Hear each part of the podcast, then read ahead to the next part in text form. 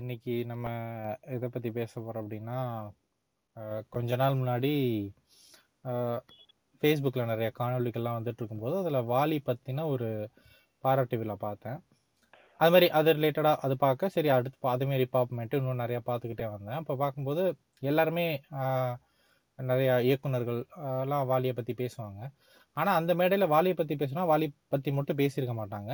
கண்ணதாசனை பற்றி கண்டிப்பாக பேசிடுவாங்க ஸோ அப்போ ஒரு கேள்வி வந்துச்சு என்னன்னா இத்தனை இத்தனை வருஷமாச்சு கண்ணதாசன் தாண்டி. நம்ம தலைமுறை வரைக்கும் கண்ணதாசனை பற்றி பேசிகிட்டே இருந்திருக்கோம். ஸோ அது ஒரு லெக லெகசி மாதிரி ஃபர்ஸ்ட் கண்ணதாசன் அந்த அந்த தலைமுறைக்கு அடுத்து அப்போலேருந்து இப்போ வரைக்கும் வாலி அடுத்து வைரமுத்து நாமு அப்படின்னு சொல்லிட்டு தமிழ் திரை திரையுலக பாடல்கள் பா பாடல் ஆசிரியரில் வந்து மிகப்பெரிய அளவுக்கு நம்ம கொண்டாடி இருக்கோம் இந்த சமூகம். ஆனால் இதே மாதிரி பிற மொழியில் வந்து இந்த அளவுக்கு ஒரு கொண்டாட்டம் இருக்கா? அப்படின்ட்டு ஒரு கேள்வி வந்துச்சு. அதை ஒட்டி ஒரு ஆஹ், கலந்துரையாடல் நண்பர்களோட பேசிக்கிட்டு இருந்தோம். சரி அதை வச்சே நம்ம அஹ், பாடலாசிரியர்களை வச்சே ஒரு பாட்காஸ்ட் போடலாம் நம்ம. நம்ம எவ்வளோ ரசித்து கேட்டிருக்கோம் என்னென்ன பாடல்கள் அதை பற்றி பேசலாம் அப்படின்ட்டு நாங்கள் முடிவு பண்ணோம். இதில் வந்து இது ஒரு பெரிய கடல்.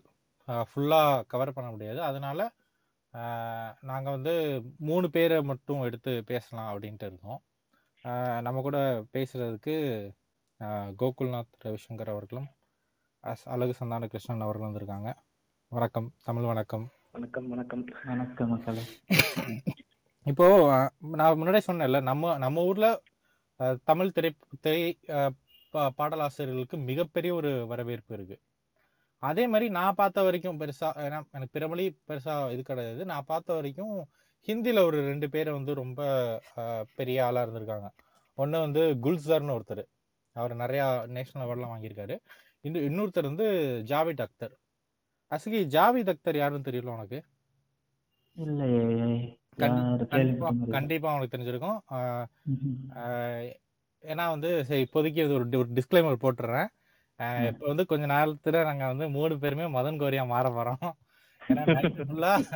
விக்கிபீடியால உட்காந்து எந்த பாட்டு எந்த படம் எந்த வருஷம்னு உட்காந்து ப்ரிப்பேர் பண்ணிட்டு வந்திருக்கோம். ஸோ ஜாவித் அக்தர் புரியுது. ஆ, ஆ, ஆ. நம்ம ரீசெண்டா ஒரு சத்குரு வாசுதேவ் கூட ஆஹ் செஞ்சிருப்பாரு சம்பவம் செஞ்சிருப்பாரு. அப்படி சொல்லணும். அவரு அவர் உருது கவிஞராமா? அஞ்சு. முறை நேஷனல் அவார்டு வாங்கியிருக்காரா பாடல சிறப்பு. எழுதுனது வந்து உருது மொழியில தான் எழுதியிருக்காரா? இல்ல ஹிந்தியில எழுதி இல்ல ஹிந்தி. பாடல்களை பார்த்தீங்கன்னு வச்சுக்கேன் பெரும்பாலும் உருது கவிதைகளை கொண்டு தான் வரும். நிறைய நான் அதை நான் பார்த்துட்டு எனக்கே டவுட் இருந்துச்சு அப்ப ஹிந்தியில என்னடா இருக்கு அப்படின்ட்டு.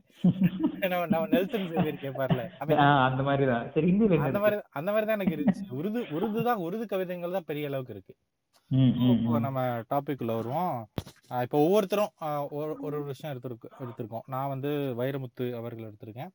கோகுல் வந்து வாலி பத்தி எடுத்திருக்காரு.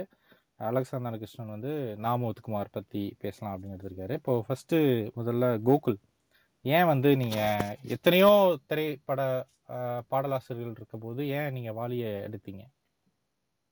ஃபர்ஸ்ட் ஏன்னா வாலி வந்து ஃபேவரட் எப்படி ஃபேவரட்னா ம். இப்ப ஃபுல்லா நம்ம டவுனா இருக்கோம் அப்போ ஒரு பாட்டு கேட்போம்ல. அந்த. பாசிட்டிவிட்டி கொடுக்குற ஒரு. ரைட்டிங்ஸ் வந்து வாலிட்ட இருக்கும். அது எனக்கு எப்போ நான் ஃபீல் ஆச்சுன்னா காலேஜ் படிக்கும்போது நான் ஃபர்ஸ்ட் வாலின்றது இருக்காருன்னு தெரியும் ஒரு படத்துல நடிப்பாரு பாட்டு எழுதுவதும் தெரியும். பட் நோட் பண்ணதுல பெருசா. பட் எப்போ எனக்கு தெரிய வந்துச்சு அப்படின்னா காலேஜ் படிக்கும்போது பிரியாணி படம் வந்துச்சு. பிரியாணி படத்துல வந்து மிஸ்ஸிபி மிஸ்ஸிபின்னு ஒரு பாட்டு இருக்கும். ஓகேவா அந்த அந்த அந்த. பாட்டு தான் நான் கேட்டேன் அந்த அந்த பாட்டு கேட்டுட்டு அதுல லிரிக் எப்படி வரும்னா அந்த ஒரு யுவன் பாட்டு ஒரு கவிதை மாதிரி இருக்கும். எப்படி வரும்னா ஹே நீ கொத்து போடி நான் உன்னை ஒதுக்க போறேன் ஹோ நீ பத்து கோடி நான் உன்னை சுருட்ட போறேன் குன்னங்கோடி சம்மங்கோடி லால்கோடி. காரக்கோடி மன்னார்கோடி அள்ளிக்கோடி ம், ம். அந்த கோடி அல்ல அல்ல இந்த கோடி அடிக்கடி ஊத்தி கோடி இதை நான் ஃபர்ஸ்ட் கேட்டேன் ரொம்ப பிடிச்சி போயிடுச்சு கேட்ட உடனே. அப்புறம் தான் யாரு எழுதான்னு பார்த்தா வாலி எழுதிருக்காரு நான் பார்த்து வாலின்ற வயசான ஆளாச்சு. அவர் எப்படி இந்த பாட்டு எழுதியிருப்பாரு? ஆ, டவுட் எனக்கு அப்ப வாலிப கொஞ்சம் வாலின்னு அவருக்கு பேர் இருக்குன்னா அப்ப தெரியாது. சரி பரவாயில்ல ஓகே நல்லா இருக்குன்னு நான் கேட்டேன். அதே பாட்டுலயே வந்து இன்னொரு பாட்டு வரும். எப்படின்னா இந்த இது பே ஆஃப் பெங்கால் பீச்சில் கால்னு ஒரு பாட்டு வரும். அந்த பாட்டு வந்து அவ்வளவு அழகா இருக்கும். நீச்சல் போடும் பூச்செடி. நிலா வச்சு நீலவா நான் தானே அப்படின்னு ஒரு ரேப் மாதிரி போகும் அந்த பாட்டு. ஓகே அது எப்படின்னா அந்த அவர் இந்த வேர்ட்ஸ் யூஸ் பண்றது வந்து மற்ற லிரிக் ரைட்டர்ஸ் வந்து இங்கிலீஷ் வேர்ட்ஸ் யூஸ் பண்ணுவாங்க. அது திணிக்கிற மாதிரி இருக்கும். அது இங்கிலீஷ் அந்த வார்த்தையை கொண்டு வந்து வெளிவார்த்தையை திணிக்கிற மாதிரி இருக்கும் ம் இவர் வந்து நார்மலா யூஸ் பண்ற மாதிரி போட்டிருப்பாரு இதுல இது வந்து பே வாட்ச் பெண்கள் பே வாட்ச் அப்போ காலேஜ் படிக்க பாருங்க பே வாட்ச் என்னன்னு தெரியாது. ஆனா அந்த மனுஷன் பே வாட்ச் யூஸ் பண்றாரு ஓகேவா சோ அந்த மாதிரி ஒரு ஈர்ப்பு தான் ஃபர்ஸ்ட் வாங்கிட்டு வந்துச்சு அப்பதான் இன்ட்ரோ அதுக்கப்புறமேட்டு நம்ம என்னென்ன பாட்டெல்லாம் கேட்டிருக்கோம். பார்த்தா நம்மளுக்கு பிடிச்ச நிறைய பாட்டை எழுதுனதா இருக்கு. அதுக்கு நான் பாட்டு தான் கேட்டு இன்னும் சொல்ல போனா அதுக்கு முன்னாடி ரிங்டோன்லாம் வச்சிருந்தேன் நான். வாலி அப்புறம் சொல்றேன் ரிங்டோன் வச்சிருந்தேன் ம் பார்த்தா அப்புறம் தான் தெரியும் அப்புறம் வாலிக்கு ஒரு பெரிய ஃபேன் ஆகி. அவரோட லிரிக்ல விழுந்து அதனாலதான் வாலி சூஸ் பண்ணது பேசுறதுக்கு. அடுத்த கேள்வி எனக்கு தானே? நெத்துக்குமார்னா எனக்கு சொல்ல போனா வைரமுத்து தான் எனக்கும் பர்சனல் ஃபேவரட் சொன்னா எடுத்துட்டேன் அதனால. அப்ப சரி அப்ப அடுத்தது யாரு அப்படிங்கும்போது எனக்கு நாமத்துக்குமார் தான் எப்பவும் வந்து நிப்பாரு. சோ அந்த மனுஷனை எப்போ நான் கவனிக்க ஆரம்பிச்சேன்னா ரொம்ப பெரும்பாலும் நான் பாட் பாடல்கள்ங்கிறது ரொம்ப அதிகமா கேட்க மாட்டேன். கேட்கறதும் ரொம்ப செலக்டிவா கேட்பேன். அதுவும் வந்து இந்த வரிகளை கவனிச்சு கேட்கற மாதிரியான பாடல்களா கேட்பேன். அப்போ வந்து இப்போ நானும் அர்ஜுனுமே கூட ரெண்டு நாள் முன்னாடி பேசிட்டு இருக்கும்போது ஆஹ் ஏதோ ஒரு பாட்டு வந்து கேட்டுட்டு இருப்போம். அந்த வரி ரொம்ப அற்புதமா இருக்கும். ம். பாரேன் இப்படி ஒரு கற்பனையா அப்படின்னு யோசிச்சுட்டு போய் பார்த்தோம்னா அது பெரும்பாலும் வந்து வைரமுத்துவோட பாட்டு இருக்கு. அதாவது நான் கேட்ட பாட்டுகள்ல சொல்றேன். அப்போ இப்படி இருக்கும்போது ரொம்ப பின்னாடி. அதாவது நாமத்துக்குமார் பாடல்கள் நான் கேட்க ஆரம்பிச்சு ரொம்ப பின்னாடி தான். கா ஒரு நான் கல்லூரி படிச்சுட்டு இருக்கிற சமயத்துல அந்த மாதிரி இதுல. அப்போ வந்து நாமத்துக்குமார் அதாவது நான் இது வரைக்கும் எனக்கு ரொம்ப பிடிச்சது வைரமுத்து வைரமுத்துங்கிறதுனால அவரோட கவிதைகளை படிச்சிருக்கிறேன் அவரோட பாடல்கள் எல்லாம் பார்த்திருக்கிறேன். ஸோ அவரோட கற்பனைங்கிறது ரொம்ப உச்சத்துல இருக்கும். ஒரு உவமையோ இல்ல என்ன எடுத்தாண்டாலும் அது வந்து ஒரு ரொம்ப இப்படி நம்ம யோசிக்க முடியுமா? அப்படிங்கிற மாதிரி ஒரு இது இருக்கும். நாமத்துக்குமாருக்கும் கிட்டத்தட்ட அதே ஒரு கேட்டகரி தான். ஆனா அவரது எப்படி இருக்குன்னா உச்சத்துல வச்சு பெருசா ஓமையை வச்சிருக்க மாட்டார். இயல்பா நடக்கிற ஒரு ஆஹ் விஷயமா தான் இருக்கும். நம்ம வாழ்க்கையில அடிக்கடி பார்த்திருப்போம். ஒரு இயல்பான விஷயம்தான் அதை வந்து அவர் இடத்துக்கு தகுந்த மாதிரியான இடத்துல பொருத்தி கவிதையா மாத்திருப்பாரு. ரொம்ப இயல்பான விஷயம். அதெல்லாம் என்னென்னங்கிற பின்னாடி பாடல்களை பார்ப்போம். ஆனா எனக்கு அந்த முரண் தான் வந்து நாமத்துக்குமார எனக்கு அறிமுகப்படுத்துச்சு. வைரமுத்துவே பார்த்துட்டு இருந்த எனக்கு ஒரு வைரமுத்துங்கிறது ஒரு பெரும் வர்ணிப்பு பெரும் கற்பனை அப்படிங்கிற ஒரு லெவல்ல இருக்கும்.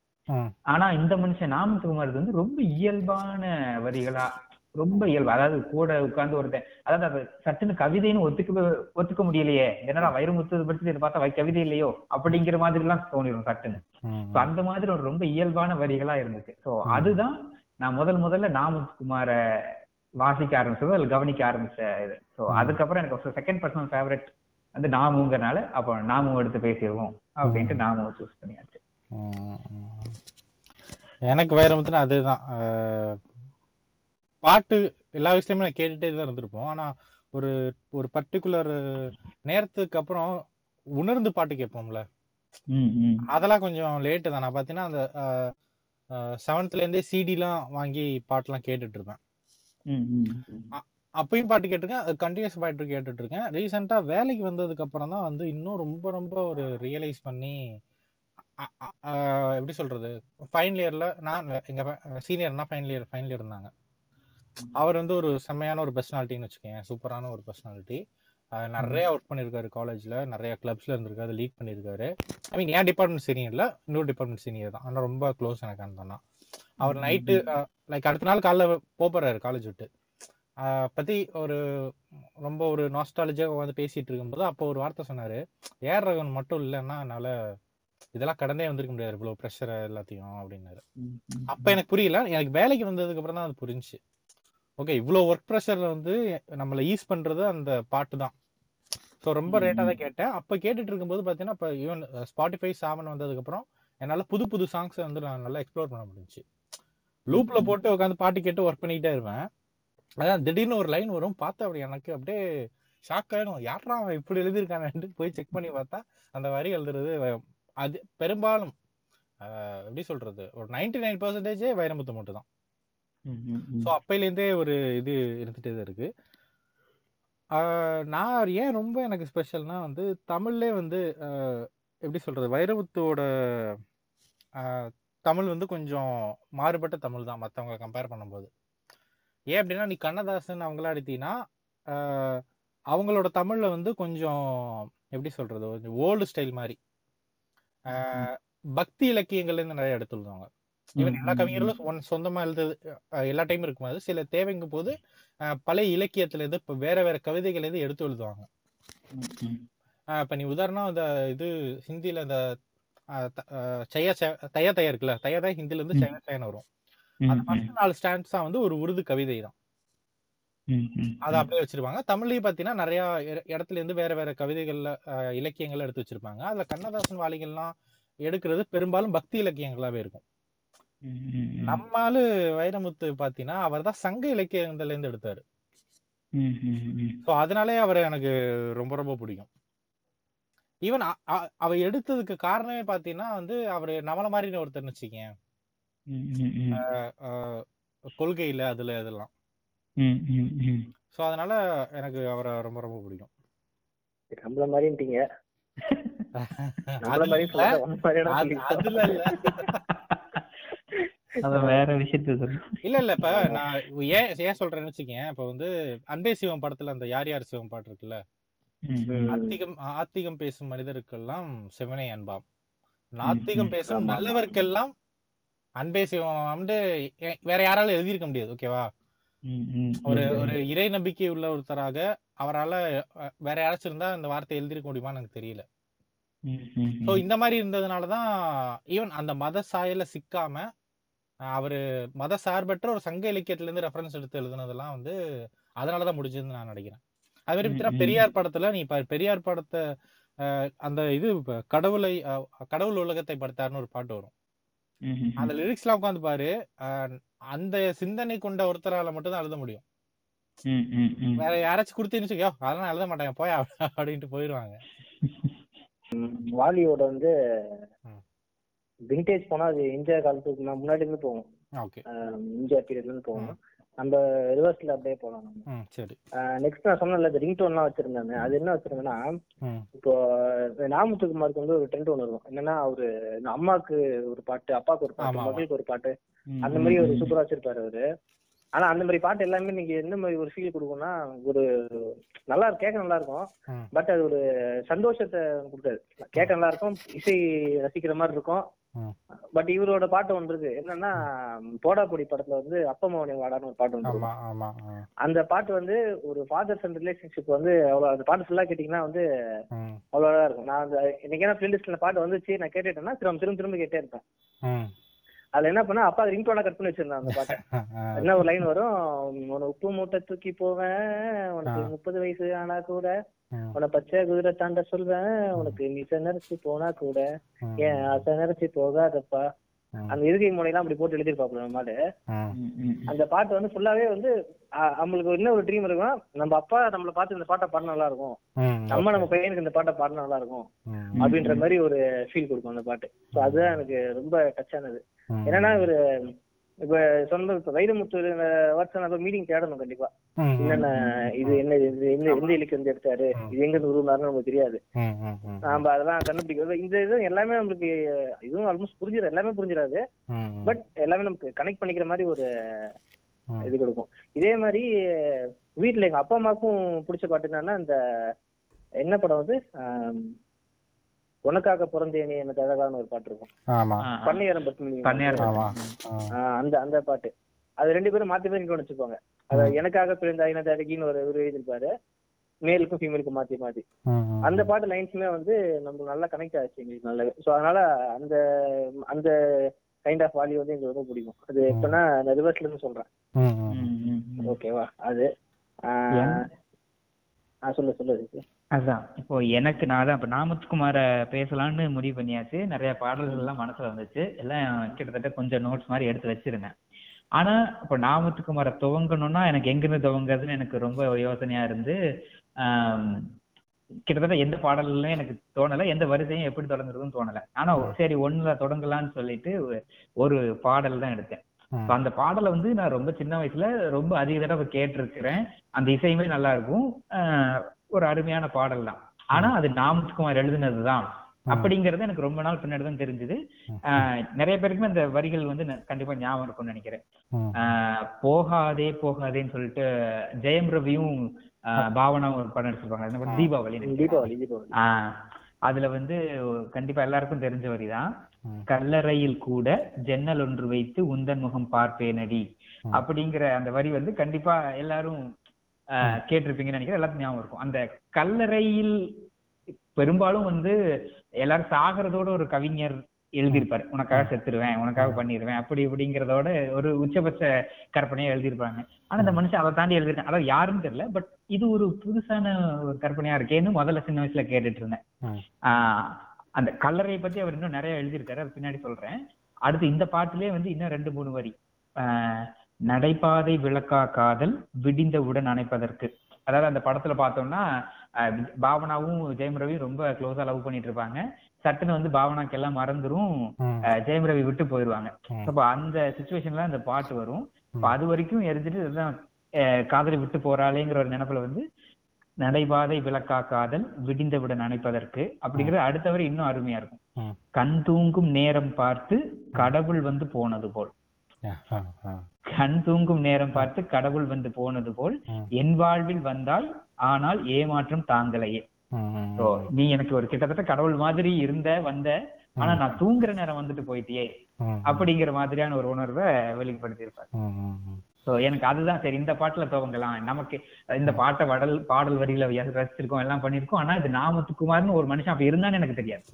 சோ அந்த மாதிரி சமயத்துல தான் இந்த பாட்டுல துவங்கலாம்னு நினைச்சேன் எனக்கு இதே காரணம் தான் நான் வந்து நாமுத்துக்குமார் பாட்டை கொஞ்சம் தெரிஞ்சே தவிர்ப்பேன். ஏன்னா. வார்த்தை ரொம்ப எளிமையா இருக்கும். ஆனா அது பாதிப்பு பாத்தீங்கன்னு வச்சுக்கேன் அது ரொம்ப இன்டென் ரொம்ப இன்டென்ஸா எழுதுவாரு. இதே மாதிரி பேசிட்டு இருக்கும்போது அவர் தம்பி தான் சொன்னான் நாமத்து கேளுங்க நாமத்து கேளுங்கன்ட்டு. கேட்டிருப்போம் எல்லாருமே பட் ரொம்ப இன்டென்ஸா இருக்கும். அதுவும் காதல் வலிகள்லாம் சொல்லும்போது ஒரு சோகமான பாட்டுனா மனுஷன் அள அஹ் எப்படி சொல்றது அதனாலே பாத்தீங்கன்னா இந்த செவன்ஜி ரெயின்போ காலனி காதல் கொண்டு இந்த மாதிரி பா ஆல்பமே நான் கே ம், ம், இவனால ம். ரொம்ப அது ஒரு இன்டென்ஸான ஒரு இதுக்கு கொண்டு போவோம் அப்படின்ட்டு ம், ம், ம். இன் மீன்வெயில் வைரமுத்து பாத்தீங்கன்னு வச்சுக்கேன் இவர் வந்து எக்ஸாசரேட் பண்ணி சொல்லுவாரா எனக்கு வந்து ம், ம், ம். அஹ் இ- இவர் எப்படி இதை யோசிச்சாருன்றதுலே மைண்டு போமே தவிர ரொம்ப அந்த இது எனக்கு குத்தாது அந்த இன்டென்ஸ் ம், ம், ம். மேக்சிமம் அந்த மாதிரி தான் சில சில வரிகள்லாம் பார்த்துட்டு இப்ப இது சொல்லல இப்ப நேத்து கூட உனக்கு இந்த ரோஜாவை தாலாட்டு தென்றல் பாட்டு அனுப்பி விட்டேன்ல. அது பார்த்துட்டு உட்காந்து யோசிச்சு எப்படி அந்த மனுஷன் இப்படி கம்போஸ் பண்ணா? அப்படின்ட்டு. அதே மாதிரி வைரமுத்துல வரி குட்டி வரி தான் இருக்கும். ஆனா அதை இ- இந்த ஆள் எப்படி அழுதுனான்னு சொல்லிட்டு நினைச்சே நினைச்சே எனக்கு எனக்கு கவலை எல்லாம் மறந்துடும் அதையும். ரொம்ப பாதிச்ச ஒரு பாட்டுனா ஒரு குட்டி வரி தான். அந்த ராவணன் படத்துல உசிரே போகுது பாட்டு இருக்குல்ல. உசிரே போகுது பாட்டுல ஒரு வரி என்ன வரும்னா அவன் பாடிக்கிட்டே வருவான். இன்னொன்னு பார்த்தோன்னா ஒரு சிறப்பு பாத்தீங்கன்னா நிறைய பாடல்கள் வந்து உரையாடலா தான் இருக்கும். தலைவனும் தலைவனும் உரையாடிக்கிட்ட அது மாதிரி தான் இருக்கும். அதுல இவன் வந்து அந்த இவகிட்ட ஐஸ்வர் விக்ரம் வந்து ஐஸ்வர்யா கிட்ட சொல்ற மாதிரி உசிரே போகுது உசிரே போகுது மாதிரி பாடிக்கிட்டே வந்து கடைசியா ஒரு இடத்துல என்ன சொல்லுவாருன்னா என் மயக்கத்தை தீர்த்து வச்சு மன்னிச்சிருவான் அப்படின்னு சொல்லுவாரு. அத வந்து அவர- தாண்டி யாருமே யாராலையுமே எழுத முடியாது. உங்களுக்கு இந்த எக்ஸ்பீரியன்ஸ் இருக்கா? இப்போ இது இந்த சொல்றதுக்கும் நான் வைரமுத்து துணை கொண்டே இது பண்றேன். இந்த இந்த ஆயுதெழுத்து படத்துல இந்த அந்த சூர்யா ஒரு பாட்டு வரும் அந்த பாட்டுல ஒரு வார்த்தை வரும் தெரியுமா? பெண்கள் மீது மையல் கொண்டு நான் பித்தம். கொண்டது உன்னில் மட்டும் ஒரு பாட்டு வார்த்தை. மையல்ன்றது கிரஷுக்கு வந்து ரொம்ப அழகான ஒரு தமிழ் வார்த்தை. எனக்கு பொண்ணுகள் பெண்கள் மேல மையம் உண்டு எனக்கு நிறைய பேருக்கு கிரஷ் இருக்கு. ஆனா உன் மேல மட்டும்தான் பைத்தியம். அந்த மாதிரி ஒரு. சுச்சுவேஷன்ல வந்து நீங்க இருந்திருக்கீங்களா? இவன் நிறைய பேர் உங்களுக்கு பிடிக்கும். ஆனா அந்த ஒரு பொண்ணுன்னு ஒண்ணு இருக்கும்ல. அந்த மாதிரி புரியுது. கண்டிப்பா இருந்திருக்கும். இல்ல நான் நான் இப்பெல்லாம் பேச அது பிரச்சனை ஆயிரும். இல்ல இல்ல இல்ல எஸ் நோ அது மட்டும் சொன்னா போதும். இருக்கும் இல்லாம எப்படி இருக்கும்? சோ அதான், எனக்கு எனக்கும் அதே மாதிரி தான். ஆனா அஹ், எனக்கு ஆப்வியஸ்லி ரியல் லைஃப் கிடையாது. எனக்கு ஒரு செலிபிரிட்டி மேல தான் லைக் ம். எந்த அளவுக்கு அப்படின்னா அப்பதான் நான் ரியலைஸ் பண்ணேன் எனக்குள்ள ஒரு ராவணன் இருக்கானோ அப்படின்ட்டு எப்படி தோணும்னா அந்த பொண்ணை வந்து அது தெரியும் மனசுக்குள்ள தெரியும் இதெல்லாம் தப்புன்னு தெரியும் பட் ஆனா கடத்திட்டு. போய் கெஞ்சணும் கால்ல விழுந்து கெஞ்சணும் என்னை ஏத்துக்கோ. தயவு செஞ்சு ஏத்துக்கோ. ஒரு பார்வை மட்டும் போதும் அது மட்டும் போதும் அப்படின்னு கொலையணும்ட்டு இருக்கும்ல கவிதை கவிதை ஆஹ் இல்ல இதெல்லாம் வந்து மாறலா தப்புன்றது நமக்கு தெரியும் ஆனா. வந்து அந்த அளவுக்கு பண்ணு பண்ணுன்ட்டு நம்ம அந்த மனசுக்குள்ள இருக்க சாத்தான் இருக்கு பத்தியா அது தூண்டிடும் ம், ம், ம். சோ அப்ப பாத்தீங்கன்னா அப்ப அப்படி நினைச்சிட்டு இந்த லிரிக்ஸ் எழுதுன மாதிரி இருக்கும். என் மயக்க என் மயக்கத்தை தீர்த்து வச்சு மன்னிச்சிடுமான்லாம் இது தெரியுது இது தப்பு தான் எனக்கு. ஆனா நீயே அந்த அந்த மயக்கத்தை நீ வந்து காதலாவும் எடுத்துக்கலாம் இல்ல காமமாவும் எடுத்துக்கலாம்? நீயே தீத்துரு நீயே என்ன மன்னிச்சிரு? இத வந்து நான் ரொம்ப நாள் உட்காந்து எப்படா உட்காந்து யோசிச்சுக்கிட்டு இருந்தேன். அது அதுக்கு அடுத்து அடுத்த செட் ஆஃப் வரிகள் பாத்தீங்கன்னு வச்சுக்க கன்வின்ஸ் பண்ற மாதிரி இருக்கும். இந்த உலகத்துல இது ஒண்ணு புதுசு இல்ல ஒன்னு ரெண்டு தப்பி போகும் ஒழுக்கத்துல. அப்படி கன்வின்ஸ் பண்றா இதெல்லாம். ஒன்னு ஒன்னு ரெண்டு பேர் வேணா அப்படி இருப்பாங்க. எல்லாரும் இப்படி தானே? நீ அப்படி இருந்துற. அந்த மாதிரி கன்வின்ஸ் பண்ற மாதிரி அது அந்த லிரிக்ஸே ஒரு தரமான ஒர்க்கா இருக்கும். இப்ப நான் அந்த முன்னாடி விட்ட கல்லறையில இருந்தே முடிச்சிடுறேன். கல்லறையவே வர்றேன் அகைன் நாமத்துக்குமார்னா வழிய பேசாம இருக்க முடியாது. மாத்தி மாத்தி ஒரு வைஃப் வைரமுத்து லெவலுக்கு போயிட்டு நாமத்துக்குமார் லெவலுக்கு வந்துதான் ஆகணும். அந்த கல்லறை வச்சு இவரே ஒரு காணொளியிலேயே பதிவு பண்ணியிருப்பாரு. அந்த கல்லறை பூக்களை வந்து ஒரு உவமையா வச்சுட்டு ரெண்டு பாடல்களை பயன்படுத்தியிருப்பாரு. ம், ஸோ அதாவது அவருக்கு பெரும்பாலும் காதல் அப்ப இந்த கான்வர்சேஷன் மாதிரி வரும். அதாவது உரையாடல் மாதிரி தலைவனும் தலைவிக்கும் உரையாடல் மாதிரியான பாடல்கள் வந்து வைரமுத்து பெரும்பான்மை இருக்குன்னு சொன்ன மாதிரி. இவரோடது பார்த்தா ஒரு தலை ராகம் மாதிரி ஆண்கள் மட்டும் பெரும்பான்மையா பாடுற மாதிரி ஆண்கள் ஒரு காதல் தோல்வியிலையோ இல்ல காதலை சொல்லறதுக்காகவோ காதலுக்காக ஏங்கிட்டு இருக்கிற மாதிரியான பாடல்கள்ங்கிறது அவருக்கு நிறையவே அவரோட செட்டில் எடுத்து பார்த்தா அது நிறைய இருக்கிற மாதிரி எனக்கு தோணுது. ம். அதுல வந்து இந்த அதனாலதான் இந்த ஒரு ஆஹ், ஒரு ஏக்க பார்வையோடயோ இல்ல ஒரு வாழ்க்கையின் விளிம்பில் இருந்து நிறைய எழுதியிருக்காருன்னு தோணுச்சு. அதனால அந்த கல் எதுனா? வலிகள் நிறைந்த பாடல்கள். ஆஹ் அந்த மாதிரி இருந்துச்சு. அந்த அதனாலதான் இந்த கல்லறையை பத்தி ரெண்டு மூணு இடத்துல சொல்லியிருந்தவர். இந்த ரெண்டு பாடல்கள் என்ன சொல்றாருன்னா முதல் பாடல் வந்து காதல் திரைப்படத்துல வர்ற உனக்கென இருப்பேன் உயிரையும் கொடுப்பேன் அப்படிங்கிற பாடல் ஒண்ணு. ரெண்டாவது வந்து காதல் கொண்டேன் திரைப்படத்துல வர்ற தேவதையை கண்டேன். காதலில் விழுந்தேன் அந்த பாடல். முதல்ல தேவதை கண்டேன் காதலில் விழுந்தேன் அந்த பாடல்ல பார்த்தோம்னா நடுவுல ஒரு வரி வரும். கல்லறை மேலே பூக்கும் பூக்கள் கூந்தலை போய் தான் சேராதே. என்ன பூதான் அழகானதுதான் பெண்களுக்கு ஏற்றதுதான் அவங்க தலையில வச்சுக்கிற மாதிரியான பூக்கள் தான். ஆனா என்னதான் இருந்தாலும் அது கல்லறை மேல பூத்துருச்சுன்னா அது எப்படியும் போய் பெண்கள் கூந்தல சேராதே அப்படிங்கிற மாதிரியான நானும் கிட்டத்தட்ட அந்த மாதிரி ஆயிட்டேன். அவளுக்கு நான் வேண்டாதவள் ஆனதுக்கு வந்து நான் கல்லறை பூ மாதிரி இருந்துட்டேன் போல. அப்படிங்கிற மாதிரி கிட்டத்தட்ட கல்லறை பூக்களோட ஒரு தன்மானத்தை சிதைக்கிற மாதிரி எழுதியிருப்பார். அப்புறம் அவருக்கு அவருக்கே அது உறுத்திருச்சோ என்னமோ. அந்த ரெண்டாவது பாட்டுல உனக்கென இருப்பேன் உயிரையும் கொடுப்பேன் அந்த காதல் திரைப்படத்துல வந்த பாடல்ல சொல்றாரு. கல்லறை மீதுதான் பூத்த பூக்கள் என்றுதான் வண்ணத்து பூச்சிகள் பார்த்துடுமா வண்ணத்து பூச்சியோ இல்ல வண்டோ என்ன பண்ணும்னா பூவா தேடி போயிட்டு தேன் எடுக்கும் அதெல்லாம் பண்ணும். அப்ப அந்த வண்ணத்து பூச்சிக்கு வந்து இது கல்லறை மீது பூத்த பூக்கள் அப்படி இப்படின்லாம் தெரியாது இல்லையா? சோ அந்த அது வந்து கல்லறை பூக்களை ஒரு அடுத்த லெவலுக்கு எடுத்துட்டு போயிருப்பாரு. ஒரே உவமை ஆனா ரெண்டு பேர் பொருள்ல ரெண்டு பேர் இடங்கள்ல அருமையா பயன்படுத்தியிருப்பாரு மனுஷன். அதான் இந்த இது இன்னொரு என்ன சொல்லணும்னா நான் முதல்ல சொன்ன மாதிரி இந்த கற்பனை வந்து அவரது அபாரமா இருக்கும். ஆனா அதுக்காக எடுத்துக்கிற அந்த கருப்பொருள்ங்கிறது வந்து ரொம்ப இயல்பானதா இருக்கும். கல்லறை பூக்கள்ங்கிறது ரொம்ப சாதாரண ஒரு இயல்பான ஒரு இதுதான்.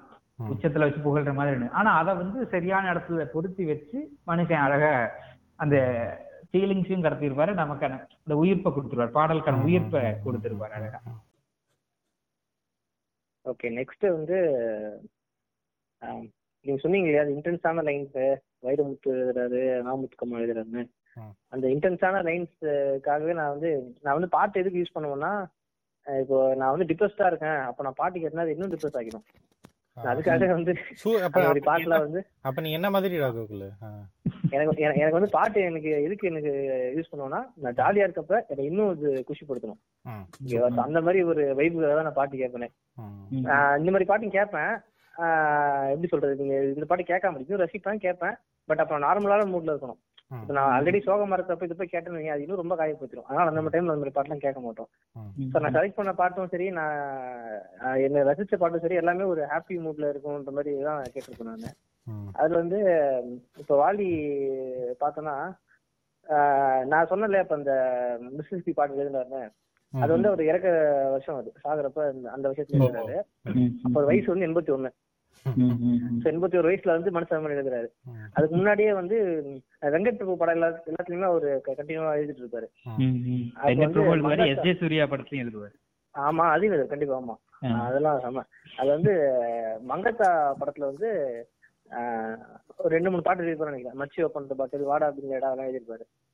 அந்த வாடா பின்னடா பாட்டுல கூட யூஸ் பண்ண வேர்ட்ஸ் எல்லாமே வந்து அப்ப இருக்க ட்ரெண்டுக்கு இந்த பன்றி காய்ச்சல் மாதிரி பறவை காய்ச்சல் தானடி அதெல்லாம் ம். அதுல எனக்கு ரொம்ப பிடிச்சது வந்து என்னன்னு பண்ணி பாட்டு. என்னன்னு பண்ணி பாட்டு வந்து ஒரு பொண்ணு பாடுற லவ் ஸ்டோரி சாங் மாதிரி பாடிருப்பாரு அதுல ஒரு ஒரு கீபோர்டு வந்து ஒரு குழந்தைகிட்ட கொடுத்து சும்மா நீ வாசின்னு சொன்னா அது வாசினா டக்க டக்க டக்க டக்க டக்கன்னு வாசிக்கும். அந்த மாதிரி ஒரு டியூன் அது.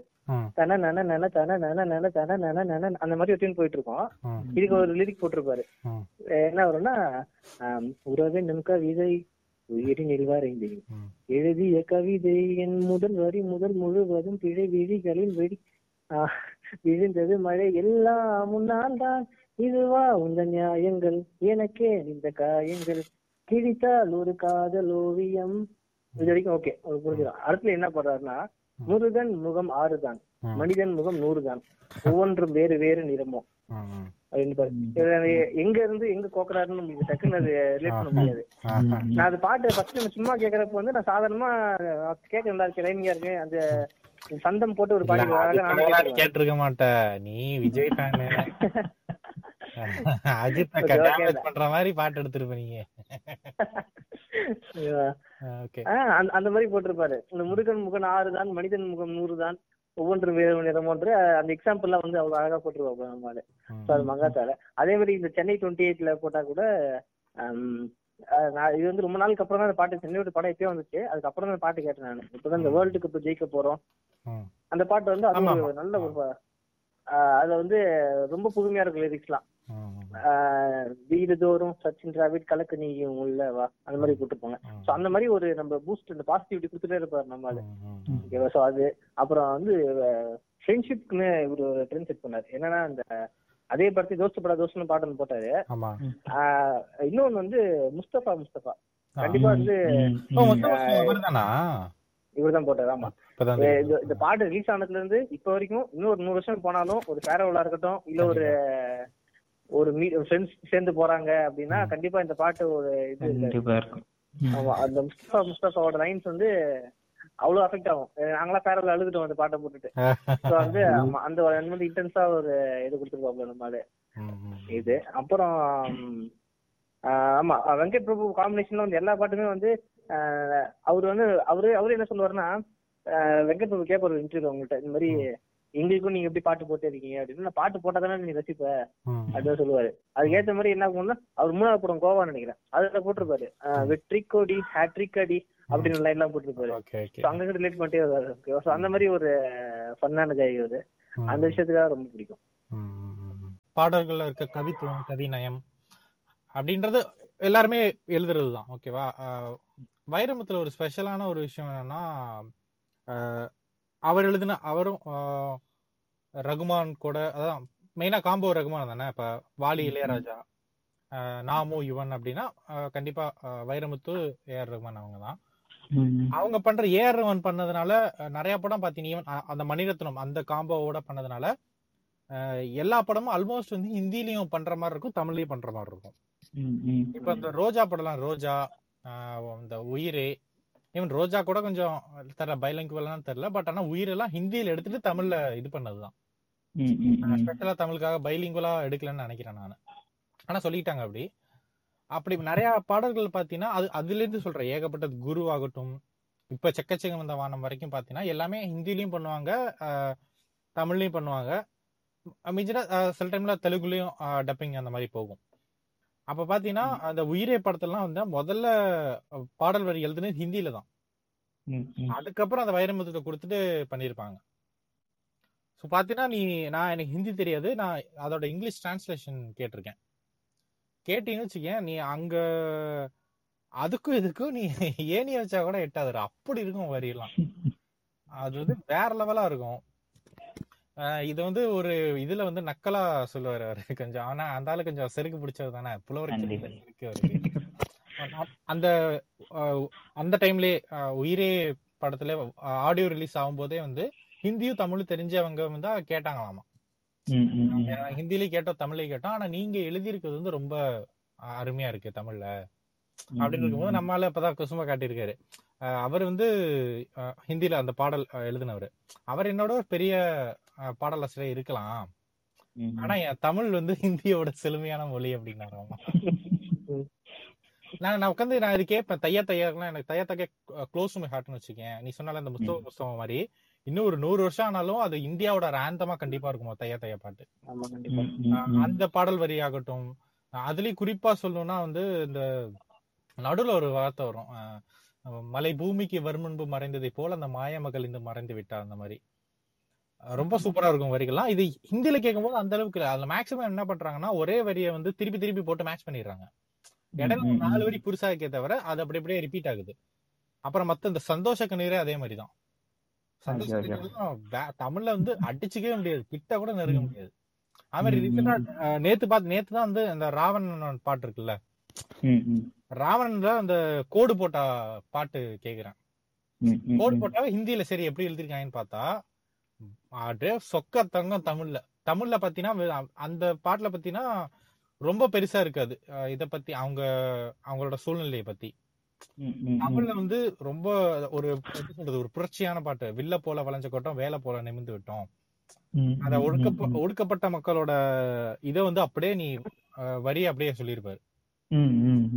அஹ், குறிப்பா சொல்லணும்னா லைக் நம்ம எப்படி சொல்றது நம்ம இப்ப ரஞ்சித்தன படங்கள்லாம் வருது இல்ல நிலம் நம்ம உரிமை அந்த மாதிரிட்டு ம், அதுல ம், கவனம் ம். மனைவி மாதா மட்டும் இல்ல மண்ணு கூட மானம் தான். அடுத்த வரி தான் ரொம்ப முக்கியமான. சீயான் கட்டை தோண்டி பார்த்தா செம்மனுத்து ரத்தம் தான் விஷயம் வந்து அத்தனை தலைமுறை தலைமுறையா போயிட்டு இருக்கு அத்தனை பேர் நீ கொன்னு நீ புதைச்சு போட்டிருக்க. அந்த மாதிரி ரொம்ப புரட்சியான ஒரு பாடலா இருக்கும். சோ அது ஒரு ஸ்பெஷல் எல்லாமே பாத்தீங்கன்னா நீ நீங்க எப்ப வேணா கம்பேர் பண்ணலாம். ஹிந்தி லிரிக்ஸையும் தமிழ்ல வைரமுத்து எழுதி பாருங்க. இதே பண்ண முடியாது. இதுக்கு அடுத்து என்ன ஆச்சுன்னா லைக் நிறைய படத்துல ஃபர்ஸ்ட் கொடுத்துட்டு அதுக்கப்புறம் நிறைய எழுதுனாங்க. ஈவன் இப்ப உரிமை படம் தெரியுமா? மலையாள படம். ஆமா. அது ஒரு ரொம்ப ரொம்ப ரொம்ப ஒரு அருமையான படம். நம்மால சந்தோஷ் நாராயணன் இயக்கிய படம். அந்த படத்துல இருக்க பாடல் வரையெல்லாம் வைரமுத்து தமிழ் எழுதியிருப்பாரு. உச்சகட்டமா நாராயணன். என்ன சந்தோஷ் நாராயணன்? சி சந்தோஷ் நாராயண் சாரா சாரா சந்தோஷ் சந்தோஷ் சிவன்? சிவன் சாரா சந்தோஷ் சிவன் தானே? ஆமாடா. அது கன்ஃபியூஸ் நானும் ஆயிடுச்சு தெரியாம ஆளு இருக்காரு போல. சந்தோஷ் சந்தோஷ் படம் தான் அதுல இருக்க வரிகள் எல்லாமே ரொம்ப ரொம்ப கவித்துவமாவும் இருக்கும். ரொம்ப அற்ற இதா இருக்கும். நீ வேணா அது அதுக்கும் தமிழ்லயும் ஈவன் மலையாளத்துலயுமே ஒரு பாட்டு இந்த என்ன பாட்டு? கொண்டாட கொண்டாடு தமிழ்ல ஒரு பாட்டு. அதோட மலையாளத்துல பாத்தீங்கன்னா ஒரு ரெண்டு வரி அது திருப்பி திருப்பி வந்துட்டு இருக்கும் நாலு. வரி அதுல ரெண்டு வரி எழுது திருப்பி ரெண்டு வரி. தமிழ்ல பாத்தீங்கன்னா ரெண்டு வரி திருப்பி கிடையாது. மொத்தம் நாலு வரியுமே புதுசு. மலையெல்லாம். கொட்டணும் கொட்டணும் அந்த மாதிரி ஒரு நாலு லைன் லைன் வரும். பறவையே எங்கு இருக்கிறாய். அத அது ஒவ்வொரு தடவை கேட்கும் போதும் சரி அது அதுவும் இளையராஜா குரல்ல. அது வந்து அப்படி அதான். கண்டிப்பா உருகிடுவோம் அந்த பாடலோட குரலே வந்து அப்படியே அசைச்சு போடுற மாதிரி தான் இருக்கும்.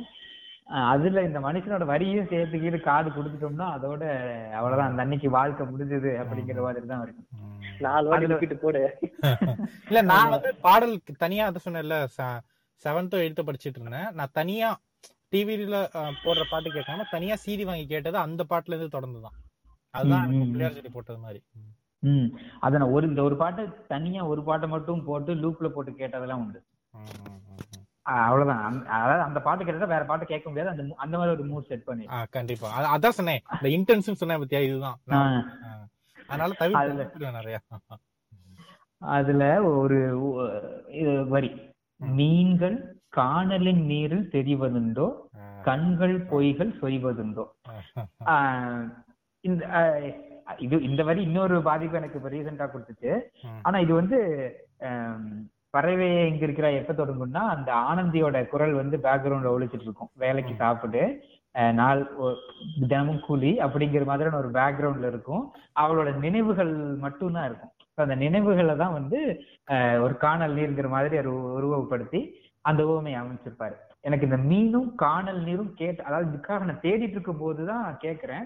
அப்ப எனக்கு இப்ப சமீபத்துல வந்த இன்னொரு உவமை வந்து தாக்கிருச்சு. அதை இந்த இதுக்கு அதாவது நான் நாமத்துக்குமாருக்கு தொடர்பு இல்லாதது. ஆனா அதை என்னால சொல்லாம தவிர்க்கவே முடியல. அப்படி நான் ரொம்ப பார்த்து பார்த்து ரொம்ப அடடா அப்படின்னு சொல்ற மாதிரியான ஒரு உவமை வந்து உமாதேவி எழுதியிருந்த பாட்டு. வான் பார்த்து ஏங்கும் சிறு புள்ளின் தாகம் காணல்கள் காணல் நிறைவோற்றுமோ ம். நீ நீ இதை நான் படிக்கிறேன் கோகுல் பாடினா நல்லா இருக்கும் நான் வான் பார்த்து ஏங்கும் சிறு புள்ளின் தாகம் காணல்கள் நிறைவூற்றுமோ? நீரின்றி மீனும் சேருண்டு வாழும் வாழ்விங்கு வாழ்வாகுமா. காலா படம் தானே பூவாக இந்தேகம் அந்த பாடல்ல வர்ற உவமை. இந்த அடுத்து இந்த பாடல்ல வந்து என்ன பண்ணிருப்பாங்கன்னா உமாதேவி கிட்டத்தட்ட எல்லாமே உவமையா தான் இருக்கும். அதாவது ஒரு சுச்சுவேஷன் கொடுத்துருவாங்க. அந்த சுச்சுவேஷனுக்கான ஒட்டுமொத்த உவமையும் பூரா ஒவ்வொரு சரணமும் ஒவ்வொரு உவமையா தான் இருக்கும். ஒரு அந்த காணல்கள் வந்து புல்லோட தாகத்தை நிறைவேற்றாது. அது மாதிரிதான் நீ எனக்கு காணலா இருக்க அப்படிங்கிற ஒரு உவமை முடிஞ்சிரும் அந்த லைன். அடுத்து ரெண்டாவதுல வந்து நீரின்றி மீனும் சேருண்டு வாழும் வாழ்விங்கு வாழ்வாகுமோங்கிறது திருப்பி அடுத்து அதுவும் அதே சிமிலர் சுச்சுவேஷன் ஆனா இன்னொரு ஓமையை வச்சு படார் நடிச்சிருப்பாங்க. அந்த பாட்டு முழுக்கவே அப்படி இருக்கும். ஆனா எனக்கு இந்த மீன்கள் காணல் நீரில் தெரிவதுண்டோ கண்கள் பொய்கள் சொல்வதுண்டோ அப்படிங்கிற அந்த பறவையை எங்க இருக்கிறாய் பாடல்கள் படிச்சு பார்க்கும்போது எனக்கு இது ரெண்டும் ரிலேட் ஆச்சு. அடுத்து அந்த பறவை எங்க இருக்கிறாய் பாடல்லே வந்து சொன்ன மாதிரி ரொம்ப இயல்பா தான் பேசியிருப்பாரு. கதை பேசிக்கொண்டே வா காற்றோடு போவோம். அது அந்த இளையராஜா உரையாடல். கேட்டாதான் நல்லா இருக்கும். நான் சொல்றது அது ஆகுமானு தெரியல. அந்த கதை வரப்பே நம்ம ஆஹ் அதான். கதை பேசிக்கொண்டே வா காற்றோடு போவோம் அப்படின்னு அவர் அந்த இழுத்து அப்புறம் அவ்வளவுதான் முடிஞ்சு போச்சு. ஆஹ் உரையாடல் தீர்ந்த என்னடா பண்றது அப்படின்னா உன் மௌனங்கள் போதும். போதும். அ- அது சரி மனுஷன் இல்ல மௌனமா இருந்தா என்னடா பண்றது அப்படின்னா இந்த புல் பூண்டும் பறவையும் நாமும் போதாதான் ஏய் என்னடா தேவை நீ வா நீ மட்டும் போதும் எனக்கு அப்படிங்கிற மாதிரி இல்ல இது. வந்து இத இன்னொன்னு ஆட் பண்ணோம்னா ஒரு சினிமாட்டோகிராஃபி அந்த ரெஃபரன்ஸ் ஆட் பண்ணோம் நீ அந்த வார்த்தை வருது இல்ல அந்த வார்த்தை. பார்த்தா இவங்க ஒரு மலை மேல உட்காந்துருப்பாங்க. கண்ணு கட்டின துறை வறண்டு காண்டு கிடக்கும் ஆனா இவங்களோட. சந்தோஷமா பேசிட்டு இருப்பாங்க அது எல்லாமே சேர்த்து இளையராஜா யுவனு நாமும் அந்த காட்சி சினிமாட்டோகிராஃபி ராம் எல்லாம் சேர்ந்து அந்த. பர்டிகுலர் சீன்ரா நீ அத கைய காட்டி பேசுவாங்க பாரு அப்படின்னு காட்டிட்டு இருப்பான். நமக்கே ஆச்சரியமா இருக்கும். இதுல நீ என்னத காட்டி பேசுற அப்படின்னு. இதுதான். அதான், அதான், இத- இதெல்லாம் கேட்கும் போது அதுக்கான நம்மளோட எக்ஸ்பீரியன்ஸையும் சேர்த்து அஹ், நாமத்துக்குமாரே எழுதியிருப்பான்னு சொல்லலாம் அந்த பாடல்லையே. அதுக்கு அடுத்த வரி என்ன வரும்னா முதன்முறை வாழ பிடிக்குதே. முதன்முறை வெளிச்சம் பிறக்குதே. முதன்முறை முறிந்த கிளை ஒன்று பூக்குதே. அது வந்து அந்த ஆனந்திக்காகவும் ராமுக்காகவும் சொன்னாங்களா? இல்ல நமக்காக சொன்னாங்களான்னு தெரியல. ஆனா அந்த வரி வந்து முதன்முறை வாழ பிடிக்குதே முதன்முறை வெளிச்சம் பிறக்குதே முதன்முறை முறிந்த கிளை ஒன்று பூக்குதே. கண்டிப்பா இந்த பாட்டை கேட்டா முறிந்த கிளை பூத்தே ஆகும். அந்த அளவுக்கான ஒரு இன்டென்சிவான சாங்கு தான் பறவைய எங்க இருக்கிறாய். ரொம்ப நீ சொன்ன அந்த லைன் வரப்ப வந்து எப்படின்னு பாட்டு ரொம்ப ஸ்லோவா போகும். அப்படியே போயிட்டு திரும்ப முதல் முறை வாழ பிடிக்குது அப்படின்னு ஒரு பூஸ்ட் கொடுத்த மாதிரி இருக்கும் அப்படியே. பேசும்போதே நமக்குள்ள ஒரு ஒரு செம சந்தோஷமா இருக்குல்ல. அது இளையராஜா உருகிருக்கும். அது இந்த பாட்டு வச்சிருக்கியா? உனக்காக தானே இந்த உயிர் உள்ளது? இந்த உயிருள்ளது அதானே. இல்ல இல்ல இல்ல நீ சொல் நீ சொல்லு. அந்த அந்த அந்த பாட்டோட லைனுமே வந்து ரொம்ப எப்படி சொல்றது? சொன்ன மாதிரி நாமுத்துக்குமார் ஆமா. அதுவும் சேம் இந்த இது ரெண்டு பாட்டுமே ஒரு ஒரே கைண்ட் தான் சொல்லுவேன் நான். ம், ம், ம். ஆமா அது நீ வச்சிருந்தா நீ சொல்லுவேன்னு பார்த்தேன். இல்ல இல்ல நீ நீ சொல்றேன்னா சொல்லு இல்லன்னு நான் சொல்றேன்னு சொல்றேன். ஒரு வார்த்தை. நான்- நான் கேட்கும் அழகான சங்கீதங்கள். நீ எந்தன் பெயர் சொல்லும் பொழுதல்லவா அப்படின்ட்டு ஒரு வரும். ஆமா ம். ம், ம், ம். உன் சுவாசங்கள் எனதல்லவா?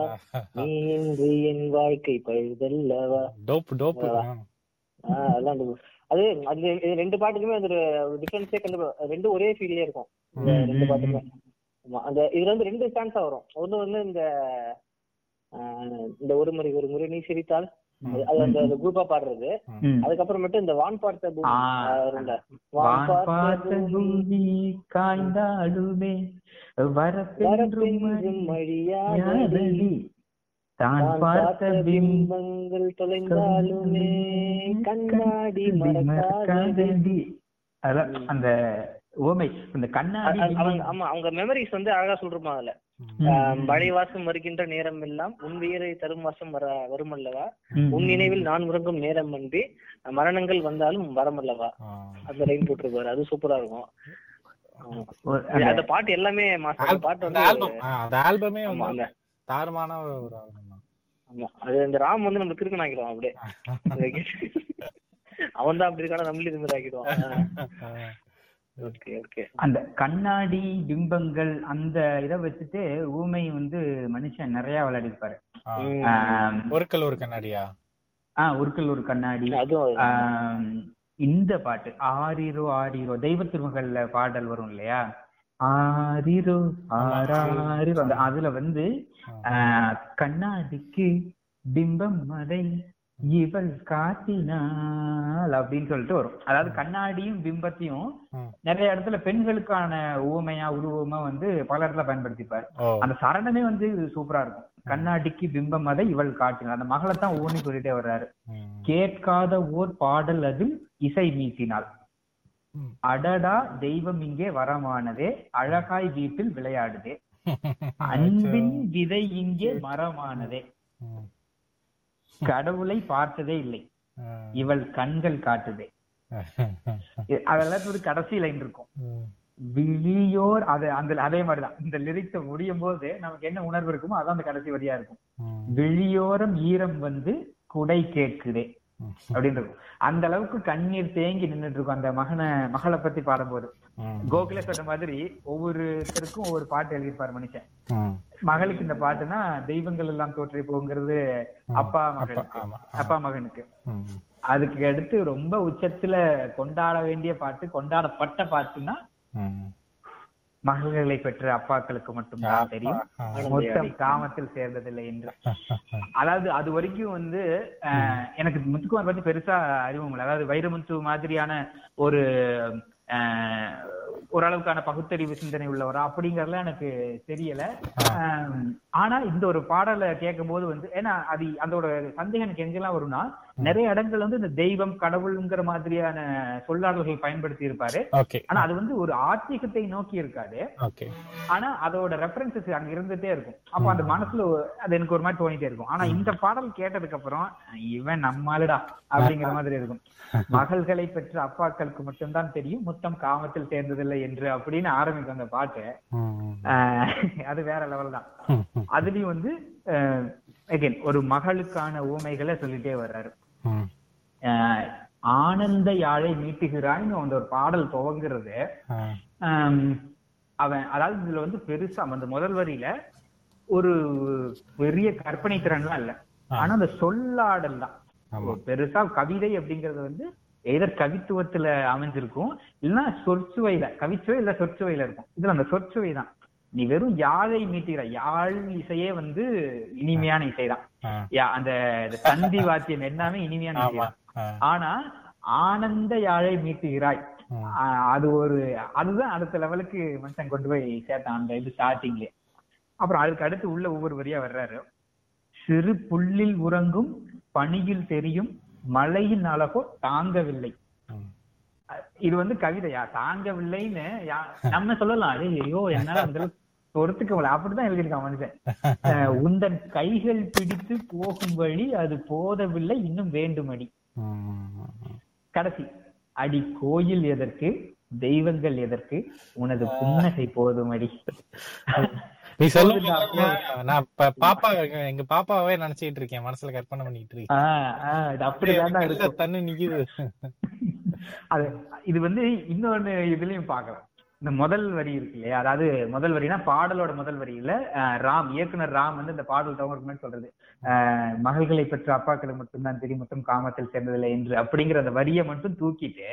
மத்த பாட்டெல்லாம் படிச்சோம்னா ம். அத வந்து நீ ஒரு அப்பா மகளுக்கு பாடுற பாட்டாவும் இருக்கும். ஒரு காதலன் காதலிக்கு பாடுற பாட்டாவும் இருக்கும். அப்படியே நீ ரெண்டுத்துக்குமே பொருத்தி. பார்க்கலாம். ஒவ்வொன்றுமே வந்து அப்படியே பொருந்தி போகும். பச்சுன்னு ஒட்டுக்கும். அப்படி எழுதியிருப்பாரு. அப்படியே அது என்ன சொல்றது? ஒரு உணர்வு. ஆஹ், தாலாட்டு பாடல்கள்ல அண்ணன் வந்து ஒவ்வொன்றுக்கும் செட் பண்ணி விட்டு போயிட்டாரு. அடுத்து வந்து வாலியோட வந்து ஆல்பம் சிலது இருக்கு. நிறைய ஆல்பம் இருக்கு. இந்த தளபதி மௌனராகம் அந்த மாதிரி ஆல்பம் தான் இருக்கு அதுல இந்த தளபதி படத்துல வந்து எல்லா பாட்டுமே தாறுமாறா இருக்கும். அதுல குறிப்பா இந்த காட்டுக்குயில் மனசுக்குள்ள பாட்டு இருக்குல்ல.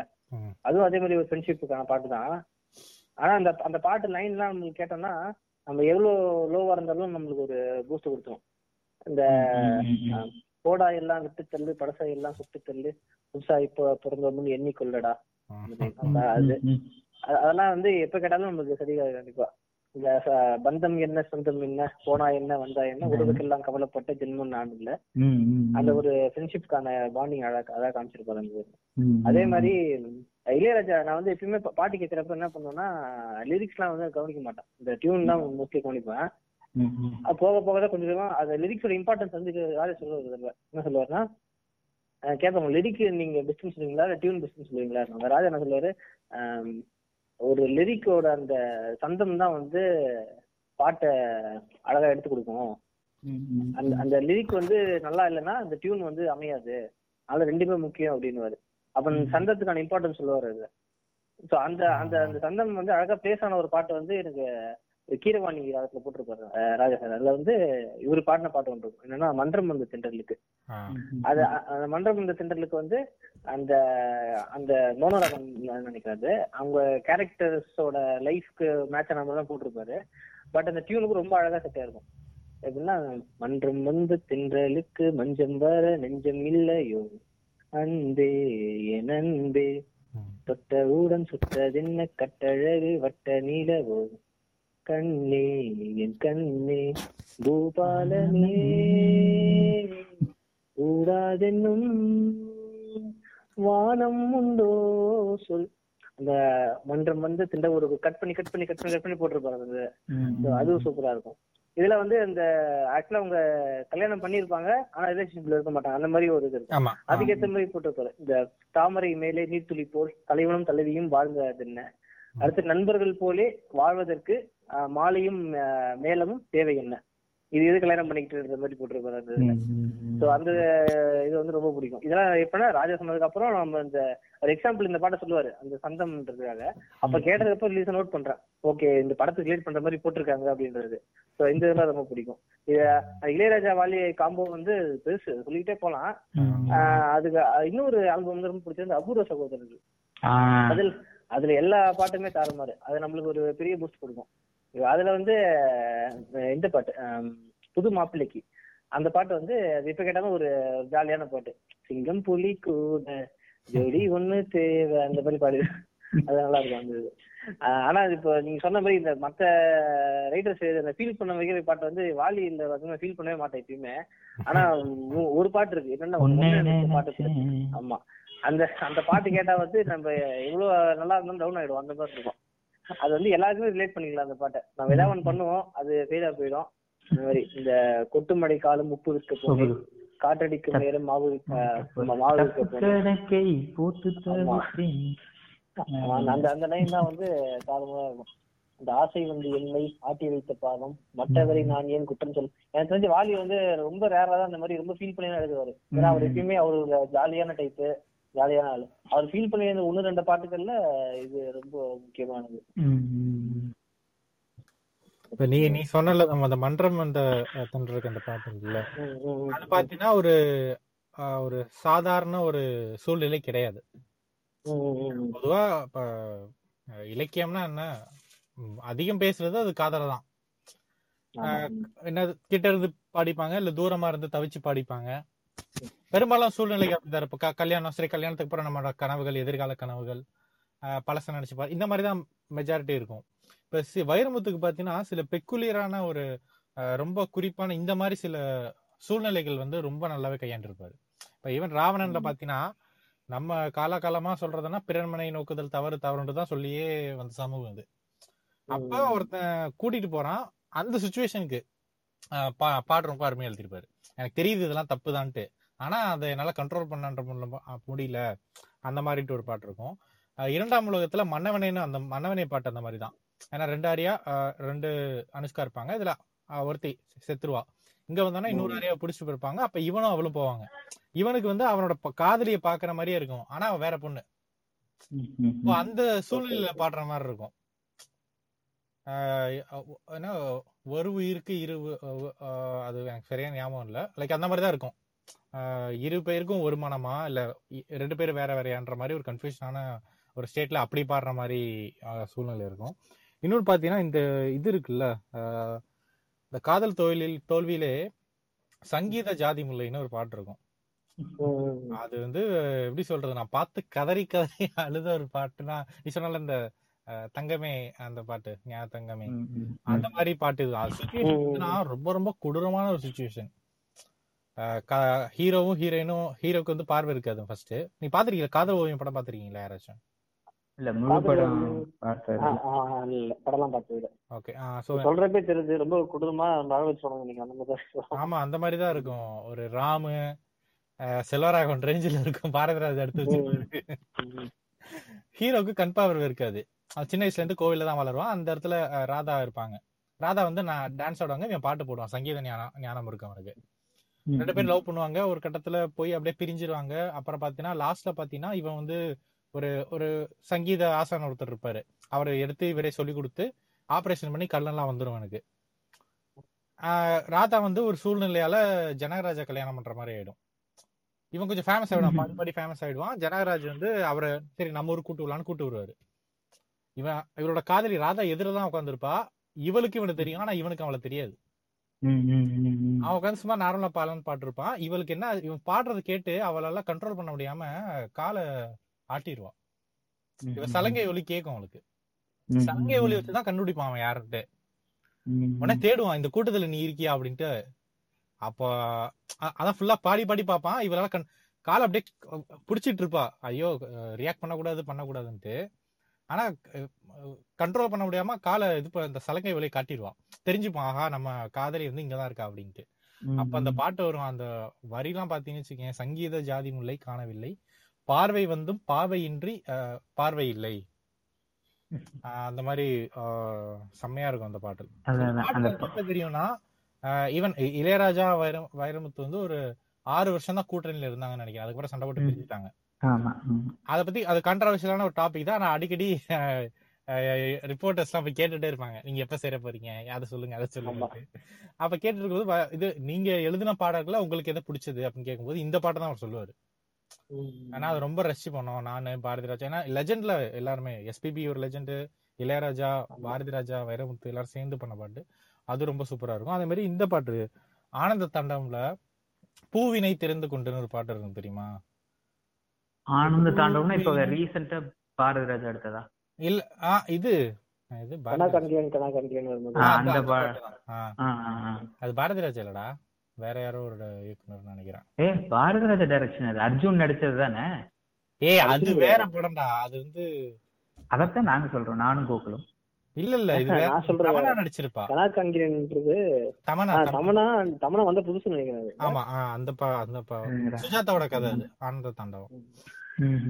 அதுல வந்து பூவினை திறந்து கொண்டு போய் ஒளிந்த வாசமேன்னு ஒரு பாடம் அது அது சுச்சுவேஷன் வந்து ஒரு நார்மல் சுச்சுவேஷனா இருக்காது. எப்படின்னா இவன் லவ் பண்ணிட்டு இருப்பான்ல அவ கொஞ்சம் குழந்தைத்தனமா விளையாட்டுத்தனமா தான் இருப்பா. ஒரு இன்னொரு பையன் வந்துட்டான்ட்டு லைக் ஃபாரின் மாப்பிளன்றோட அவனுக்கு கொஞ்சம் இது பண்ணிட்டு இம்பார்ட்டன்ஸ் கொடுத்து போயிடுவா. பட் திருப்பி அவகிட்ட வர மாதிரி இருக்கும். அப்ப கேட்பான் பூவினை திறந்து கொண்டு போய் ஒளிந்த வாசமே. பூவுடன் மறுபடியும் உனக்கு என்ன சிநேகமேன்னு அவன் கேட்பான். இது இது உரையாடல் மாதிரி தான் இருக்கும். உடனே அவ சொல்லுவா காற்றலை சுழற்சியிலே மீண்டும் இந்த வாசமே. வாசனை திரும்பியதில் உனக்கு என்ன கோபமே? அந்த மாதிரி வரும். அந்த பாட்டுமே ரொம்ப ரொம்ப அழகா இருக்கும். சுச்சுவேஷன் சாங்ஸ் தான். எல்லாமே நாமத்துக்குமார் பெரும்பாலும் நம்ம எடுக்கிறது நம்ம தலைவன் வந்து உருகிற சுச்சுவேஷன் தான் எழுதி வச்சிருப்பாரு. வேற வழியில அதான் ம், ம். அஹ் இப்போ அதுல வந்து நான் முன்னாடி சொன்ன மாதிரி அவர் கையாளுற அந்த உவமையுமே வந்து ரொம்ப இயல்பான எளிதான உவமையா சொல்றாரு. இந்த யாரோ உச்சிக்கிளை மேலே கொடை பிடித்தாரோ அந்த பாடல் இருக்குல்ல யாரோ உச்சிக்கிளை மேலே ஆஹ் அந்த பாடு அந்த முதல் வரி அதுதான் அதான் உவமைய உவமைங்கிறத விட அந்த ஒரு உருவகம் இருக்கு உச்சிக்கிளைக்கு மேல போய் கொடை பிடிக்கிறான் ஒருத்தங்கிற ஒரு உருவகம். அது வந்து எல்லாரும் பெரும்பான்மை கவிஞர்கள் வந்து மரத்தை பத்தி பாடியிருக்கலாம் இலை அதுல விழுகிற இலை காய்ந்த இலை சருகானது கொடி செடி மரம் அதோட பழுப்பு நிறம் பச்சை நிறம் அத்தனையும் பாடியிருப்பாங்க. ஆனா உச்சி கிளைய வந்து எனக்கு தெரிஞ்சு வேற யாரும் இத உருவகமா எடுத்து கையாண்டு இருக்கிறாங்களா. அப்படின்னு நான் யோசிச்சு வச்சு பார்த்தா எனக்கு சிக்கவே இல்லை. அப்ப போய் உச்சி கிளைய யோசிக்கிறாரு. அதுக்கு என்ன சொல்றாரு? யாரோ உச்சி கிளை மேலே குடை பிடித்தாரோ அது யாரோ. உச்சிக்கில தான் வந்து ஒரு ஒட்டுமொத்த மரத்துக்கான நிழல் தரும். மழை வெயில் என்ன இதா இருந்தாலும் சரி அதுதான் மேல நிழலா இருக்குது. அதான் கிட்டத்தட்ட ஒரு பாதுகாவல் மாதிரி இருக்கு உச்சியில இருந்து அப்போ அதுக்கு போய் ஒருத்தன் கொடை பிடிக்கிறான். அப்படிங்கறத அந்த சுச்சுவேஷனை சொல்றாரு. யாரோ உச்சிக்கிளை மேலே குடை பிடித்தாரோ அது யாரோ. அப்போ நான் யோசிச்சு யோசிச்சு பாக்குறேன் இதெல்லாம் எப்படி யோசிக்கிறாம உச்சிக்கிளைன்னு ஒண்ணு யோசிக்கிறதே பெரிய விஷயம். அப்போ அதோட சூழ்நிலை அதோட நிலையை வச்சுட்டு அதுக்கு மேல ஒருத்தன் கொடை கொடுத்தா எப்படி இருக்குங்கிற ஒரு சுச்சுவேஷனோட ரிலேட் பண்றாரு. அடுத்து இதே மாதிரி இன்னும் இயல்பான ஒரு இது. பூக்கள் பூக்கும் தருணம் பாட்டு இருக்குல்ல மதராசப்பட்டினம். அதுல வந்து ஒரு வரி வருது. காற்றில் பறந்தே பறவை மறைந்த பிறகும். அதாவது ஒரு கிளையில வந்து ஒரு பறவை உட்கார்ந்து ஆடி பறந்துருச்சு. ஸோ காற்றில் பறந்தே பறவை மறைந்த பிறகும் இலை தொடங்கும் இலை தொடங்கும் நடனம் முடிவதில்லையே. ஸோ அந்த பறவை பறந்து போயிருச்சு. அது பாட்டுக்கு கே- க- வந்துச்சு கிளையில உட்காந்துச்சு அது பாட்டுக்கு கத்திட்டு பறந்துருச்சு. ஆனா அது போனதுக்கு அப்புறம் இலை தொடங்கும் நடனம் முடிவதில்லையே. அந்த பெண்ணு நீ வந்துட்டு போயிட்ட. ஆனா எனக்குள்ள அந்த இதயம் பட்ட பாடு நான் பட்ட பாடு அது முடியவே இல்லையே. அப்படின்ட்டு சொல்றாரு. இதுவும் அந்த மாதிரி ஒரு இயல்பான ஒரு ஓமைதான் ரொம்ப பெருசா க கற்பனை பண்ணி எழுதணும் அப்படிங்கிற மாதிரி இல்லை. அடுத்து அதே இந்த பூக்கள் பூக்கும் தருணம் பாடல்லே வந்து அடுத்தடுத்து வரி வருது. வேரின்றி விதையின்றி விண்தூவும் மழையின்றி இது என்ன இவன் தோட்டம் பூ பூக்குதே. வாளின்றி போரின்றி வலிக்கின்ற யுத்தமின்றி இது என்ன இவன் அன்பு என்னை வெல்லுதே அப்படின்னு சொல்லிட்டு பெண் பாடுறான். ஆண் பாடுறான் பெண்ணும் பாடுறான். இது வந்து மாறி மாறி ஆணும் பெண்ணும் பாடிட்டே வருது. அடுத்து வந்து ஆண் பாடுறான் அதாவது இந்த பாடல்ல வந்து கடைசி வரைக்கும் அதாவது லவ் ப்ரொபோசல் சாங் தான். அது வரைக்கும் யாரும் சொல்லிக்கல காதல் சொல்லிக்கல. அப்ப அந்த வரி இறுதிக்கு வருது. இதயம் முழுதும் இருக்கும் இதயம் முழுதும் இருக்கும் இந்த தயக்கம் எங்கு கொண்டு நிறுத்தும்? அப்படின்னு ஆண் கேக்குறான். இதயம் முழுதும் இருக்கும் இந்த தயக்கம் எங்கு கொண்டு நிறுத்தும்? அப்படின்னு கேக்குறான். உடனே இந்த பெண் சொல்றா ப்ரப்போஸ் பண்றா இப்பதான். இதை அறிய எங்கு கிடைக்கும்? இந்த இந்த ஃபீலிங் பத்தி எங்க தெரிஞ்சுக்க முடியும்? இதை அறிய எங்கு கிடைக்கும்? விளக்கம் அது கிடைத்தால் சொல்ல வேண்டும் எனக்கும். அவ சொல்லிட்டா டேய் சத்தியமா எனக்கும் அப்படிதான்டா இருக்கு. உனக்கு புரிஞ்சுதான் எனக்கும் சொல்லிரு அப்படின்னு அவன் சொல்றான் இதயம் முழுக்கும் இருக்கும். இந்த தயக்கம் என்னை எங்கு கொண்டு நிறுத்தும் அப்படின்னு நான் கேக்குறான். எனக்கும் அப்படிதான்டா இருக்கு. இதை அறிய வேண்டும் எனக்கும். விளக்கம் அது கிடைத்தால் நீ சொல்ல வேண்டும் எனக்கும் அப்படின்னு அவன் சொல்றான் ஒரு உரையாடல். அது கடைசியில அப்படியே பேசி பேசி பேசி கொண்டு போயிட்டு இன்டைரக்டா ஒரு ப்ரொபோசல்ல போயிட்டு நிறுத்தான்.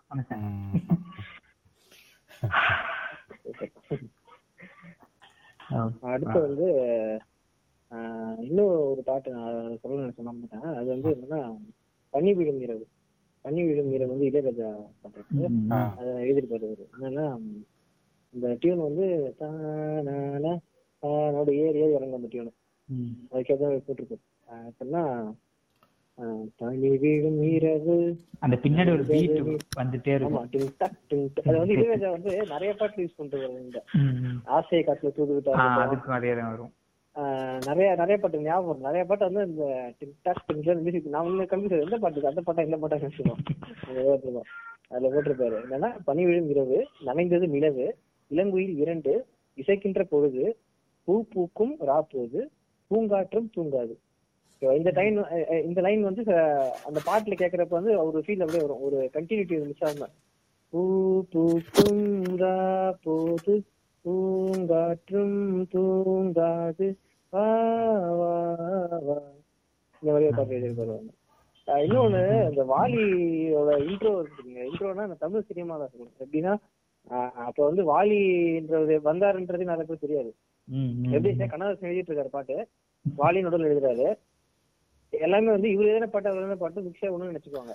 ஆமா. அது எப்ப வந்து இந்த மக்களுக்கு வந்து புரிஞ்சுதுன்னு சொன்னா இது வந்து அப்பா சொன்னது கதை என்கிட்ட எம்ஜிஆர் வந்து உடம்பு சரியில்லாம அட்மிட் பண்றாங்க ஹாஸ்பிட்டல்ல அப்ப வந்து இந்த அட்மிட் பண்ணப்ப எப்படின்னா ஒளி விளக்குன்னு ஒரு படத்துல ஒரு பாட்டு இருக்கு.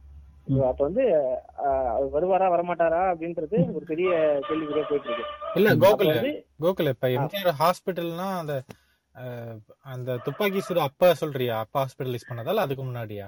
துப்பாக்கி சுடான்னு தெரியல எனக்கு. உட- உடம்பு சரியில்லாம அட்மிட் ஆகுற டைம் அவரு. ஆ, ஆ, ஓகேவா அட்மிட் ஆகுறாரு அப்ப என்ன வந்து? எல்லா ஆமா எல்லா ஸ்பீக்கர்லயும் இந்த பாட்டு ஓடுது. என்னன்னா மக்க கலைஞர் ஒரு பாட்டு கேட்டிருப்போம்ல.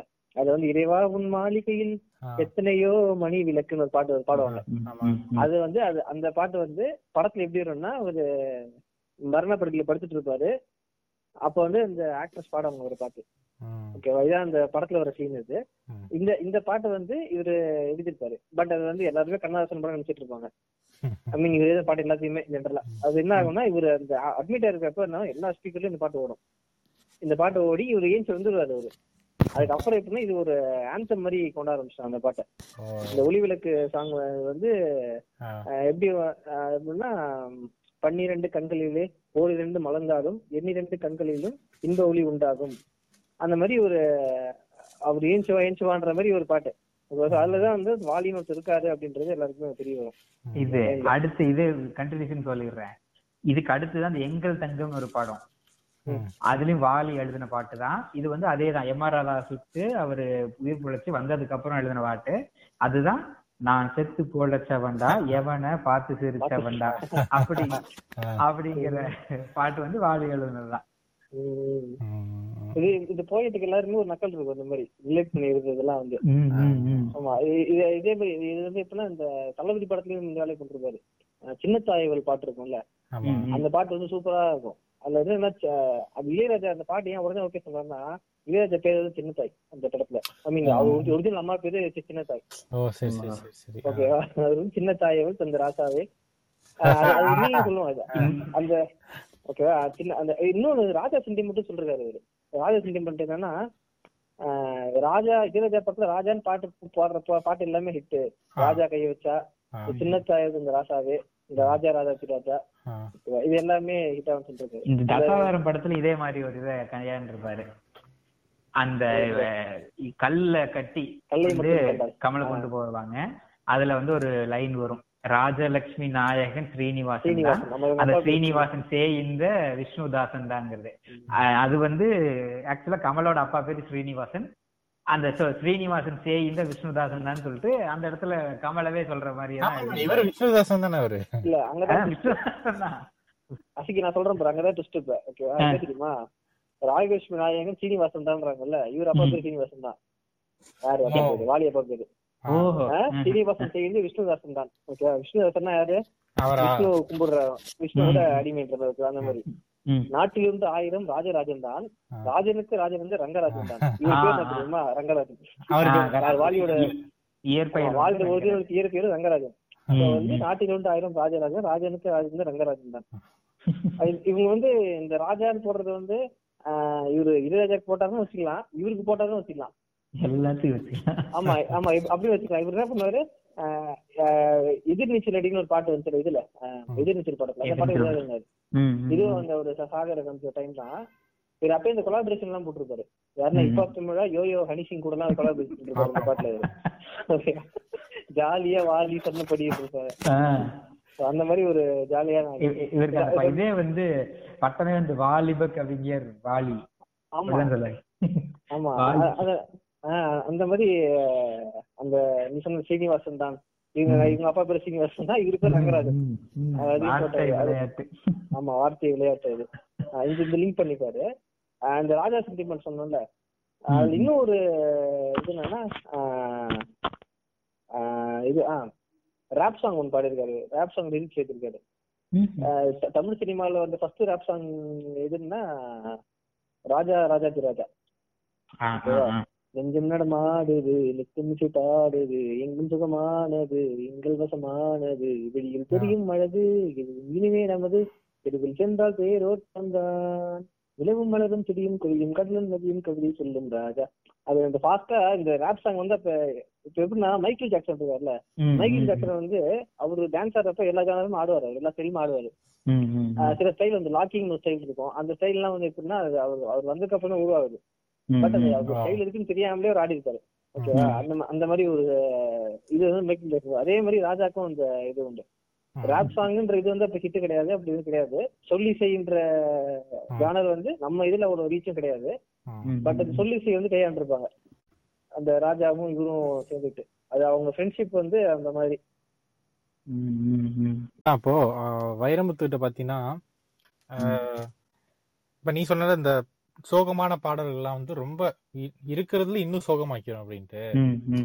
வைரமுத்துட்ட ஒரு பிளஸ் என்னன்னா அந்த சோகமான பாட்டுல வந்து சோகமான வரிகள் இருக்கும் ஆனா. யூஸ் பண்ற உவமையை பார்த்து நீ உனக்கு கண்டிப்பா அந்த மூட மாத்தி விட்டுரும் ஒரு. பொய்யாவது சொல் கண்ணேன்லாம் வந்து எப்படி சொல்றது ரொம்ப ரொம்ப ஒரு யோசிச்சு பாரு எந்த நிலைமையில அவன் இருந்து பாடுறான் ஒரு பொய்யே சொல்லு அது போதும் எனக்கு.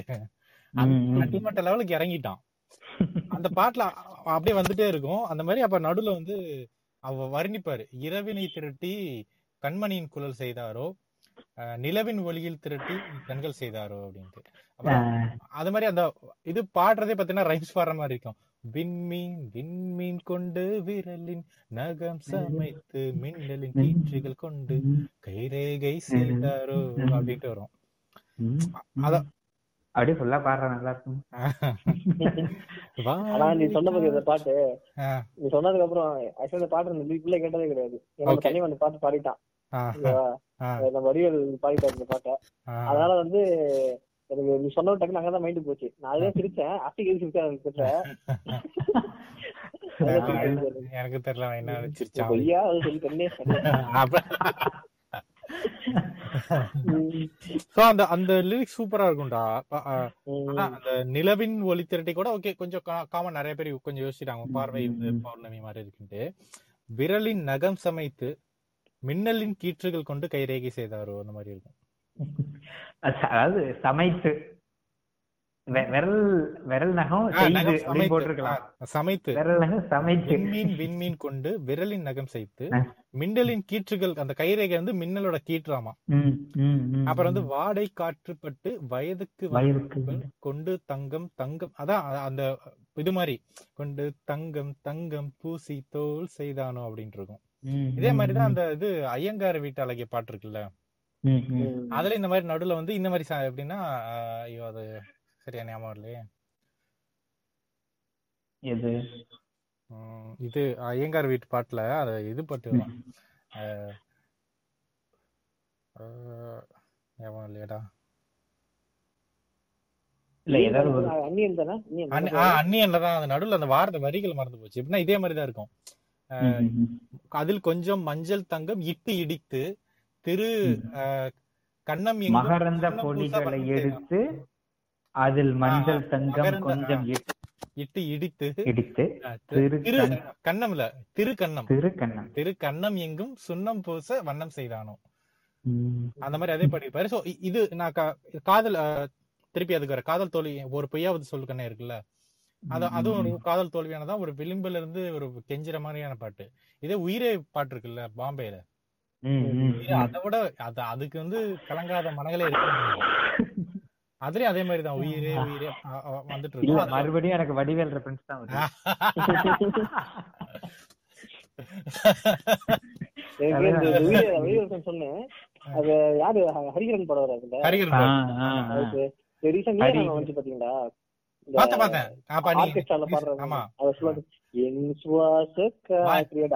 வாரி வாரி வாரி பாடு. பாடுறது. சோ அதுல அந்த உயிரை படத்து அது அந்த வரி வந்து சோகமான பாட்டு தான் அது.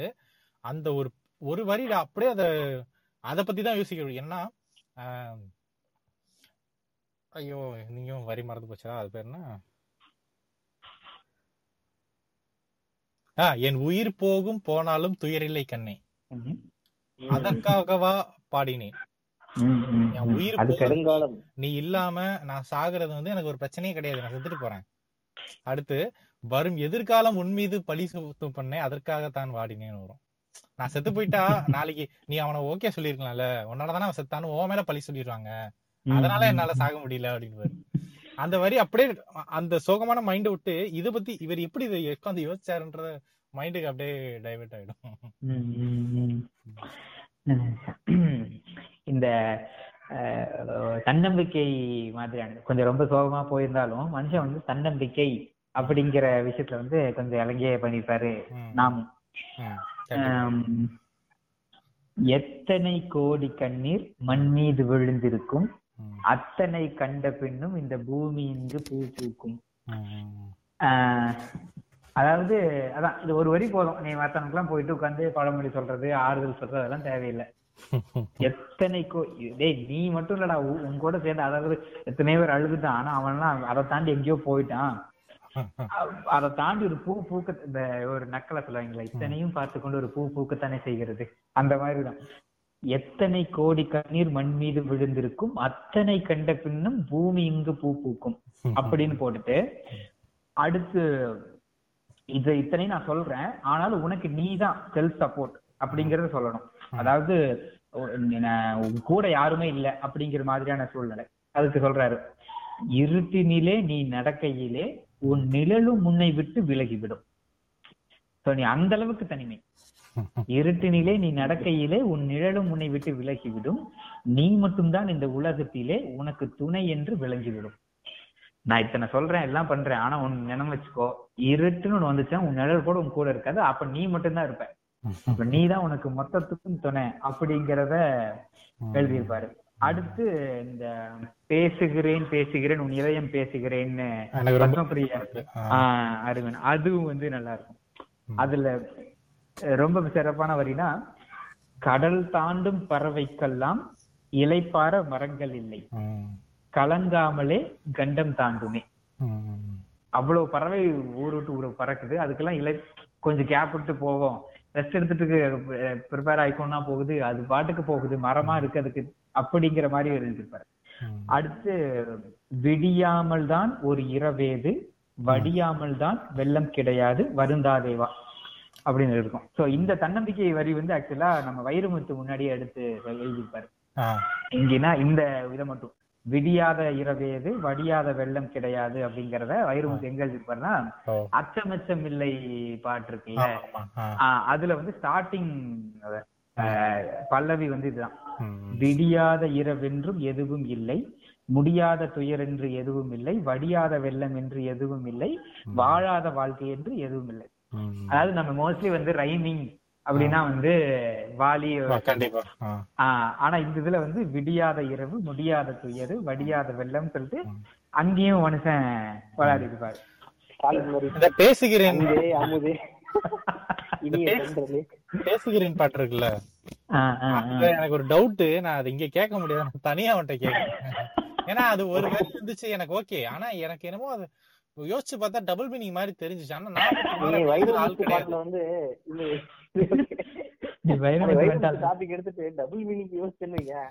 ஒண்ணும் பண்ண முடியாது. இல்ல இல்ல. நான் எப்படி நான் மொத்தம் அப்படி எழுதுற எழுதுற ஆளே கிடையாது. அவருக்கு உணர்ச்சிலாம் இருக்கா? எழுதுவாரு. ஓ இல்ல நான் பா- இல்ல அந்த பாட்டுல வந்து அது கொஞ்சம் தன்னம்பிக்கையான பாட்டா? அந்த வரி Okay, ஓகே நான் வந்து தனியா முடிச்சு நான் வந்து கேக்குறேன் அந்த வரிய.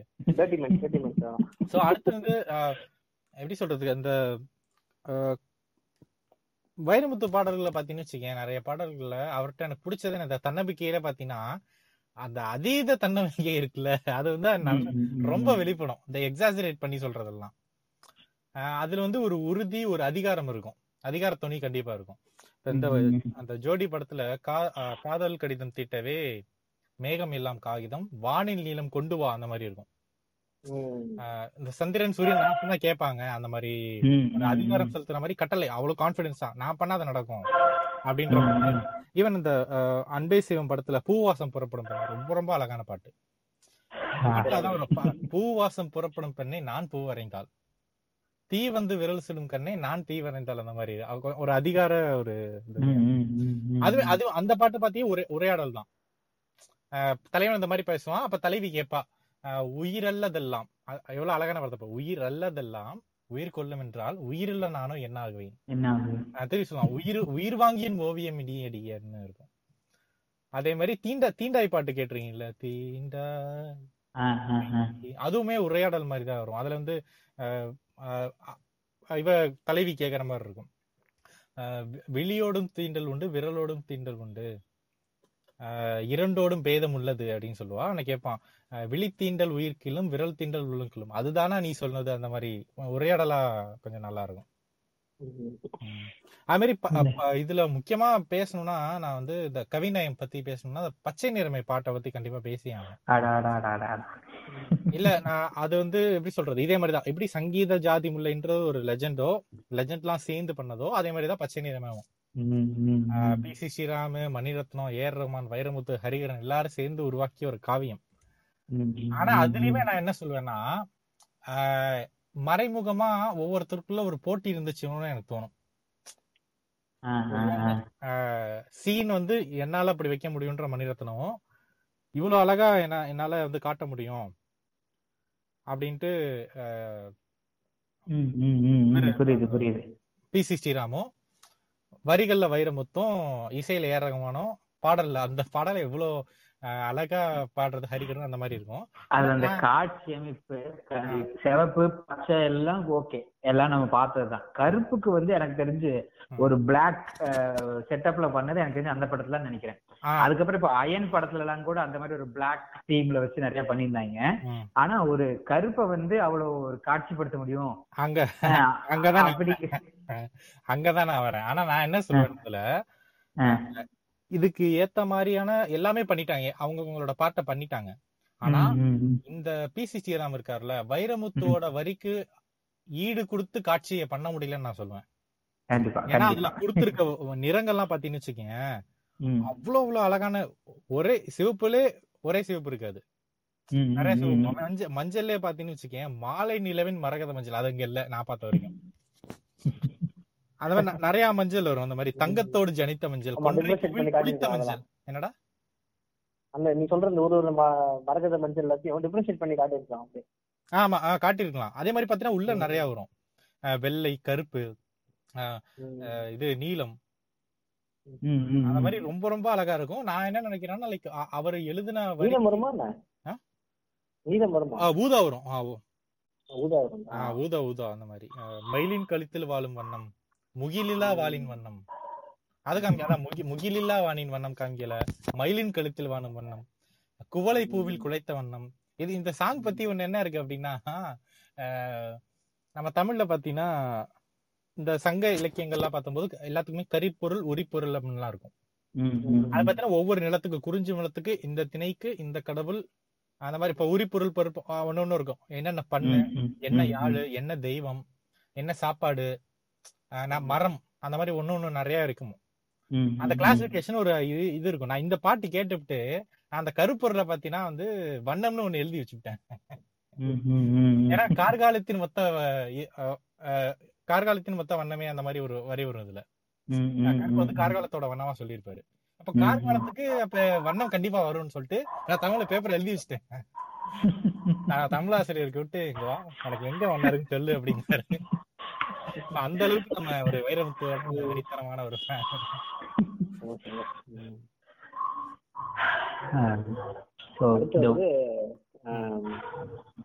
இவரு வாலியோட இன்னும் ரெண்டு ஒரு மூணு பாட்டு இருக்கு. என்னன்னா இந்த அம்மா பாட்டு தான் கொஞ்சம் சொல்லுவாங்கல்ல. அதுல பாட்டா? ஆமா அது ஒண்ணு.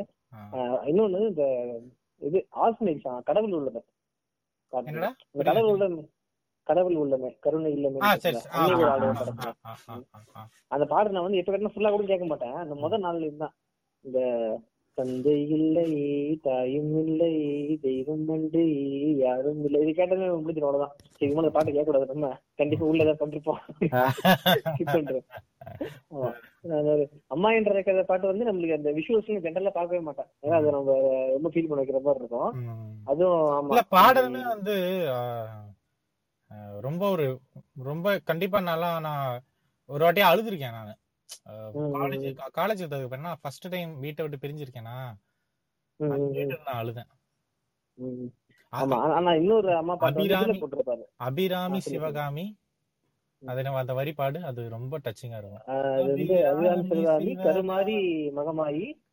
திருக்கோயில் தெய்வங்கள் நீதானம்மா? ம். ஆஹ் அந்த மாதிரி வருமே. அன்னைக்கு அன்றாடம் அபிஷேகம் அலங்காரம் புரிகின்ற சிறு தொண்டன் நான் ஆ, தானம்மா ஆமா ஆமா அது ரொம்ப. செம்ம. உம். அதுக்கு அம்மா மேலேயும் அந்த இது வரும். இது இன்னும் எஸ் ஏ சூர்யா படத்துல வருமே காலையில் தினமும் ஆ, கண்பிடிப்பா கா- ஆ, அது அந்த பாட்டு வந்து வேற லெவல் அது. கண்டிப்பா கண்டிப்பா. போல் இரவும் பகலும் இணை காத்த அன்னையே. இல்ல அதுவே பாத்தீங்கன்னா கொஞ்சம் பேசலாம். என்னன்னா. அது அம்மா பாட்டு தான் ஆனா ஒரே அம்மா கிடையாது ரெண்டு அம்மா. ரெண்டு அம்மாக்கு தனித்தனியா இருப்பாரு வெறு ம், ம், ம். அவங்க பாடுற மாதிரியும் சிம்ரன் பாடுறான் அந்த மாதிரி ரெண்டு ரெண்டு. நிலையில இருந்து. பாடுறான் அது ரொம்ப அழகா இருக்கும் அது மாதிரி வாலி பத்தி. நான் ரொம்ப சொல்லணும்னா அதான் சொன்னேன்ல இந்த மாதிரி இப்ப வைரமுத்து ஏன் பிடிக்கும்னா எக்ஸ்ட்ரா ஆடட் ஒரு ரீசன் வந்து அவர் கொஞ்சம் நம்மால் மாதிரி கொஞ்சம் பகுத்தறிவு நாத்திகம். அந்த திராவிட இயக்கங்கள் அந்த மாதிரி கொஞ்சம் கருத்துள்ள ஒரு ஆளு அதனாலதான் கலைஞருக்கு அவருக்குமே நிறைய ஒத்து போக்கும் சங்கத்தம் எல்லாம் எடுக்கிறதுக்கு நிறைய காரணமும் அதுதான் அவருக்கு அந்த மாதிரி கொஞ்சம். கொள்கை இருக்கு வாலி வந்து அப்படி கிடையாது. பிராங்கா சொல்லணும் அவர் ரொம்ப இறை பக்தி உள்ளவர். கண்ணதாஸ் கண்ணதாசன் கேஸ் தான் எனக்கு புரியல. ஏன்னா வந்து சாமி கும்பிட்டு சாமி கும்பிடாதனா மாறுறது ஓகே புரியுது எனக்கு. நாத்திகனா இருந்துட்டு ஆத்திகனா அது என்ன கான்செப்ட்னு எனக்கு புரியல. வாலி வந்து தீவிர. கடவுள் நம்பிக்கை உள்ளவரு. ஆனா அவரு. திமுக அந்த அந்த சைடுல இருக்கிறவர் தாம அத நான் சொல்றேன். நான் நோட் பண்ணி வச்சிருக்கேன் ஒண்ணு. சொல்லு சொல்லுங்க சொல்லு சொல்லு சொல்லி சொல்லி சொல்லி. அதான் அந்த இந்த பாட்டுல ஹேராம் படத்துல அந்த பாட்டும். அந்த ஃப்ரெண்ட்ஷிப் பத்தி அது ஒரு ஃப்ரெண்ட்ஷிப் பத்தின பாட்டு தான். மூணு. டிஃப்ரெண்ட் ரிலிஜனை சேர்ந்தவர் நண்பர்கள். அதுல ஃபர்ஸ்ட் வரியே தான். ராமர் ஆனாலும் பாபர் ஆனாலும் ரூட் ஒண்ணுதான் கேட் ம். அத வந்து எனக்கு ரொம்ப நீ நான் சொன்னல இந்த மாதிரி வைரமுத்து ஒரு வரியை பார்த்து நான் ரொம்ப ஆச்சரியப்பட்டேன்டா அப்படியே. ரொம்ப நாள் யோசிச்சுட்டே. இருந்தேன் இன்னும் இதுவும் அந்த மாதிரி வரி தான். ஏன்னா இவ இது வைரமுத்து எழுதினா கூட பெருசா அது ஆச்சரியப்படுறது விஷயம் இல்லை. ஏன்னா அவர் அந்த மாதிரி கொள்கை உள்ளவர். இவர் வந்து இப்ப இவ- இவ- அவர் போய் கேட்டா ஆரிய ஆரியன் மைக்ரேஷன் தியரினா அவர் கண்டிப்பா ஒத்துப்பாரான்றது டவுட் தான். கேட்டா அந்த மாதிரி கொள்கை உள்ளவர் தான் அவர். ஆனா இவரு அந்த வார்த்தை எழுதியிருக்காரு கமலுக்காக. ரெண்டு பேருமே கைப்பற்ற சொன்னேன்ல இப்போ வந்து எழுதினாருன்ட்டு. ஆக்சுவலா வாலி வந்து ஏன் சினிமாக்குள்ள வராது அப்படின்னா. கலைஞரால் தான் வராது. ஓ சரி சரி ஆ. ஓகேவா ஏன்னா வாலி வந்து பேசிக்கா ஒரு ஆர்டிஸ்ட் ஆர்டிஸ்ட்னா லிட்டரலி ஆர்டிஸ்ட் ஸ்கெச்சிங் பண்ணுவார் அவரு. ஆனந்த விகடன்ல வந்து ஒரு மாலின்னு ஒரு ஆர்டிஸ்ட பார்த்து இன்ஸ்பயர் ஆகி தான் ஆ. வாலின்னு அவர் வாலின்ற பேர் வைக்கிறாங்க ஃப்ரெண்ட்ஸ் அவருக்கு. ஆர்டிஸ்ட் பெயிண்ட் பண்ணுவாருன்னு சொல்றான் அந்த ஆர்டிஸ்ட் ஆமா. ம், ம். ஆமா. ஓகே அப்புறம் வருவாரு. பட் லேட்டர் அவர் இந்த ரைட்டிங்ஸ்லாம் வந்து அவர் யாரை பத்தி இன்ஸ்பயர் ஆகிறார் கலைஞரை பத்தி இன்ஸ்பயர் ஆகாது. ஆ, ஆ, ஆ, ஆ. ஓகேவா இப்போ மத்தவங்க சொல்றேன் ஆனா அவருக்கு என்ன இந்த கவியரங்கம் நடத்துறப்ப செம்ம சொன்னா இருக்கும். அவர் சொல்றாரு ஆங்கிலத்தை தவிர்த்து எவனும் பேச முடியாது. அப்படியே வந்துட்டேன் அப்படின்னு அவரு. அதே மாதிரியே சொல்லுவாரு சினிமால வந்து தமிழ் வளர்க்கலாம் நானும் வரல. தமிழ்னா தாடி அதை வளர்க்கறதுக்கு. அது பாட்டு வளரும் அப்படின்ட்டு ஓகேவா பாட்டு ஹிட் ஆகணும். அதுதான் என் வேலை அப்படின்னாரு என்னன்னா அவர் கலைஞரோட ஃபேனு கலைஞரோட டிராமா ஒண்ணு பார்த்து அதுல இன்ஸ்பயர் ஆகி. அவரோட ஸ்பீச் பார்த்து அது என்ன சொல்லுவாங்க ஒரு வயசுல வந்து நம்ம எல்லாமே பண்ணணும்னு தோணும் பாக்குறதுதான் பண்ணணும்னு தோணும். ஓகே அந்த மாதிரி அந்த மாதிரி பண்ணணும்னு தோணுதான் ரைட்டிங்.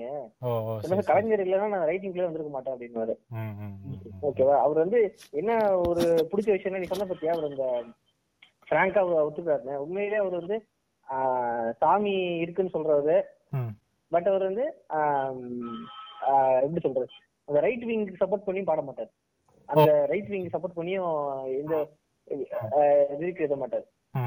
ஓகே அவர் வந்து ஏன்னா இன்னும் இன்னொரு முக்கியமான விஷயம் சொல்லணும்னா திராவிடியன் பாலிடிக்ஸ் எம்ஜிஆருக்கு ஒரு அடிக்கல் அடிக்கல் போட்டதே இவர்தான் ம். ஓகே, ஏன்னா நான் நாணயிட்டால் பாட்டு வந்து இவர் தான் எழுதுறாரு அந்த பாட்டு ரிலீஸ் ஆகுறப்பலாம் அது கண்ணதாசன் நினைச்சிட்டு இருப்பாங்க எல்லாரும். நான் நாணயிட்டால் பாட்டு வந்து. அந்த லைன்ஸ் வந்து இன்னும் ஒரு எத்தனை வருஷம் பாலிடிக்ஸ் போனாலும் அது பொருந்தும். அந்த. அடிமை சங்கிலி உடைத்தெறிங்கன்ற மாதிரி இருக்கும் அந்த இது. ஓகேவா? அது அப்புறமேட்டு படகோட்டின்னு ஒரு படம் இருக்கும். அந்த படத்துல ஒரு பாட்டு எல்லாமே ஆ. அது சொன்ன மாதிரி திராவிடியன் பாலிடிக்ஸ் வந்து ஒரு ஒரு அடிக்கல் போட்டிருப்பாரு. ஏன்னா அவரு என்னதான் ஒரு சாமி கும்பிட்றது ஒத்துக்கிட்டாலும் அவர் ஓப்பனா பேசினாலும் அவர் வந்து ரைட் விங் சப்போர்ட் பண்ணி இந்த பாட்டு எழுத மாட்டாரு. இது எக்ஸ்ட்ரா எனக்கு தெரிஞ்சு பேசுற மாதிரி இல்ல. அது ஒரு ஸ்டேட்மெண்ட் அப்புறம்? கலைஞருக்கும் அவருக்கும் அந்த ஃப்ரெண்ட்ஷிப் இருக்கு பத்தியா? அது வந்து அவர் நிறைய கதை சொன்னார். நிறைய இன்டர்வியூலாம் பாத்துருக்கேன். அது அது கதை ஞாபகம் வரல இப்ப எனக்கு. அவர் அந்த பாட்டு இன்ஸ்பயர் ஆகி அவங்க ரொம்ப காலம் எம்ஜிஆருக்கு இவர் பாட்டு எழுதுறப்ப அவர் ஹெல்ப் பண்ணிலாம் அவர் போட்டிருக்காங்க. கலைஞரும் சேர்ந்து எழுதியிருக்காங்க. ம், அந்த மாதிரி சொல்லுவாங்க. அது ஒரு கடைசி வரி வந்து எனக்கு வரவே இல்லையே அப்படின்னு சொல்லிட்டு இருக்கும்போது கலைஞர் வந்து ஒரு வரி சொன்னதாகவும் அப்படிலாம் கதை இருக்கும். ஆமா இல்ல ஆமா அவர் தான் ஒரு வாட்டி சொல்லிட்டு இருந்தாரு அவரு. ம். ம், ம், ம், ம். ஆஹ், எதையும் அளவில்லாமல் கொடுப்பவனா? எதையும் அளவின்றி கொடுப்பவன் அப்படின்னு சொல்லிட்டு அப்புறம் அந்த நீ வார்த்தை சொல்லியிருந்த இல்லையா. அவர் வந்து நிறைய இங்கிலீஷ் கலந்து எழுதுவாரு அப்படிங்கிறது உண்மைதான். ஆனா அந்த மனுஷன் வந்து அஹ், மன்மதன் படத்துல ஒரு பாட்டு எழுதியிருக்காரு. தத்தை தத்தை தத்தை கொஞ்சம் கில்மமான பாட்டு தான். ஆனா அந்த தத்தைங்கிற சொல் வந்து பழம் சொல். தத்தை தத்தை தத்தை பல அத்தை பெத்த தத்தை. அந்த அத்தைக்கெல்லாம் தைத்து வைத்தேன் பூமத்தைங்கிற அந்த தத்தைங்கிறது வந்து கிளி அப்படிங்கறத மீனிங்ல இருக்கும். மாதிரி ஒரு பழம் சொல் இருக்கு. அதான் அவருக்கு மனுஷன் ரைமிங்ல பூந்து விளையாடுறதுன்னா என்ன சொல்லுக்கு வேணாலும் எடுத்து. ஆட்டம். அடுத்து அதே மாதிரி தான் அந்த நிறைய பாட்டு இந்த பாட்டுலாம் சங்க இலக்கியத்துல இருந்து நிறைய வைரமுத்து எழுதிருப்பாரு அதெல்லாம் நான் இந்த பாட்டு கேட்டதான் இப்ப சக்கர வகை பறவை எல்லாம் வந்து நான் ஃபர்ஸ்ட் ம். கேட்டேன் இலக்கியத்துல படிக்கல நானு சக்கரவாகமோ மலைய அருந்துமாம் ம், ம், சக்கர ம். வகை பறவை வேணும் அதெல்லாம் இந்த மாதிரி தான் கேட்டேன் அது மாதிரி நறுமுகிய பாட்டு இருக்குல்ல அதுவும் வந்து நிறைய சங்க இலக்கிய பாட்டோட சேர்ந்து ஒரு இதுதான் ம், ம், ம், ம், யாயும் ம். நியாயம் அந்த பாட்டு வரும். அது வந்து நீ ஹெல்த்தியான இதுன்னு சொல்றியா அப்போ தமிழ்ல எழுதுறாரு ஓகே இதே ஒரு மியூசிக் டைரக்டர் வந்து ஒரு பீத்தோன் மொசாட்டோட டியூன் எடுத்து இங்க போட்டிருக்காங்க. ஒரு செவன்டிஸ்ல இருந்து ஒரு டியூன் எடுத்து போட்டிருக்காங்கன்னா நம்ம அதை காப்பின்னு சொல்றோம் இல்லைங்களா? அப்போ சங்க இலக்கியம் யாயும் யாயும் யாராகியரோ அதை வந்து அப்படியே அந்த இது தானே? ஆமா ஆமா. ஆமா இப்போ அதுல இவரோட அவர் எடுத்து கொடுத்ததாரு ஓகே பட் இவரோட பாட்டு என்ன நினைக்கிறீங்க? இல்ல நீ நறுமுகிய பாட்டு ஃபுல்லா பாத்தீங்கன்னா வந்து அது ஃபுல்லாவே வராது அது. நடுவுல மட்டும் தான் வரும். இன்னும் நடுவுல நான் சொல்றது எப்படின்னா அஹ், ஆரோக்கியம்னா ஹண்ட்ரட் பர்சன்டேஜ் நான் ஒத்துக்க மாட்டேன். ஆனா இப்ப இருக்கிற நிலைமைக்கு நம்ம தேவைன்னு தான் நினைக்கிறேன். ஏன்னா. பிஃபோர் பாத்தீங்கன்னா வந்து நீ இந்த மாதிரி ஏன் சங்க இலக்கியத்தை நம்ம திருப்பி திருப்பி திருப்பி புகழ்ந்து பேசிட்டு இருக்கோம் அப்படின்னா அதுக்கு வந்து ஜாதியோ மதமோ சூப்பர் நேச்சுரல் பவரை பத்தி பேசவே ம், மரம் செடி கொடி அந்த காலத்துல வாழ்ந்தது இது பத்தி தான் இருக்கும் இதுக்கு அப்படியே கான்ட்ரடிக்டியா இருக்கு பக்தி இலக்கியங்கள். சோ காலங்காலமா பக்தி இலக்கியம் குலைச்சு இப்ப நீ இதை சொன்னல இதே பாத்தீங்கன்னா இந்த பார்த்தவழி பார்த்தபடி பூத்தி இருக்க பாட்டு இருக்குல்ல. அதுல வந்து இந்த ஒரு இது ஒரு ஃப்ரண்ட்லயும் லாஸ்ட்லயும் இந்த நாயகி நாயகி அந்த மாதிரி பாட்டு வரும்ல?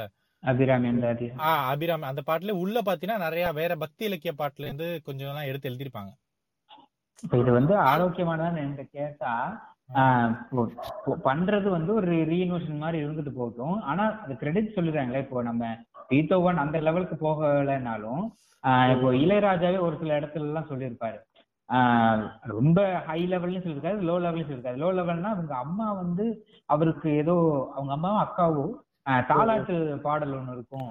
அதோட டியூனை பேஸ் டியூனா வச்சு நான் டியூன் கம்போஸ் பண்ணிருக்கேன் அப்படிங்கிற மாதிரி சொல்லியிருக்காரு.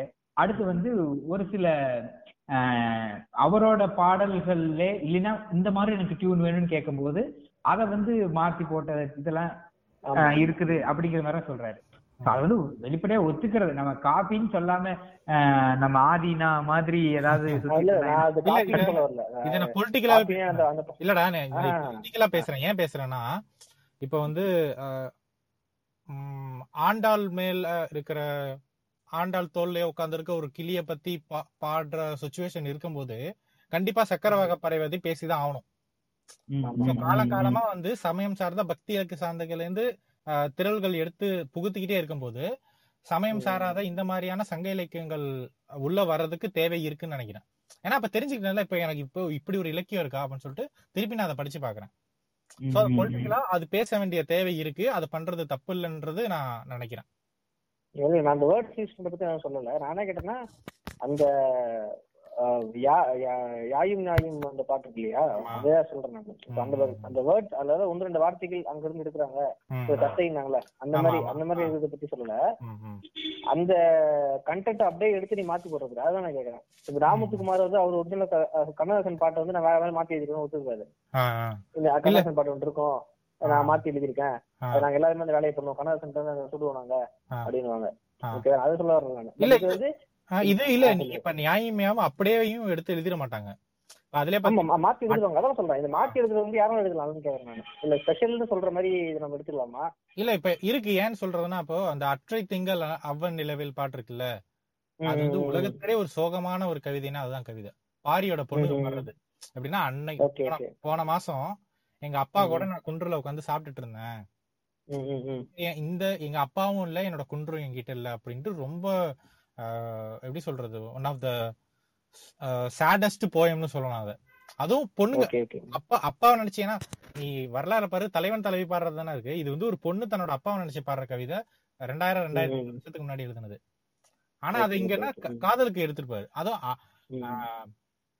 அற்றை திங்கள் அல் அந்நிலவில் அப்படின்னு சொல்லிட்டு அது காதலா தான் போகும். அந்த அற்றை ம், ம், திங்கள் அ- அ- அது மட்டும் தான் எடுத்திருப்பாரே தவிர முழுசாவும் எடுத்திருக்க மாட்டாரு. அந்த பொருளையுமே கருப்பொருளையுமே எடுத்திருக்க மாட்டாரு. Okay okay okay. அதே மாதிரி சக்கரவாக பறவை அப்படிதான். அந்த வார்த்தை மட்டும் தான் சக்கரவாக அந்த மாதிரி இது ஓகேன்றாங்க. அந்த மாதிரி வேர்ட்ஸ் யூஸ் பண்றது. அது கண்டிப்பா நம்மளுக்கு பண்ணி ஆகணும். ஏன்னா அந்த அந்த வேர்ட்ஸ் நம்ம கேட்டிருக்க கூட மாட்டோம். அது. வந்து எல்லா ரைட்டருமே சொல்லுவாங்க. இப்ப இது எப்படி நீங்க அப்டேட்டா இருக்கீங்க கேட்டா நம்ம நிறைய படிப்போம். படிக்க படிக்க படிக்க படிக்க நம்ம தெரிஞ்சுக்கணும். அதை நம்ம கண்டிப்பா பண்ணி இன்னொன்னு நம்ம என்ன படிக்கணுமோ அதான் நமக்கு வரும்.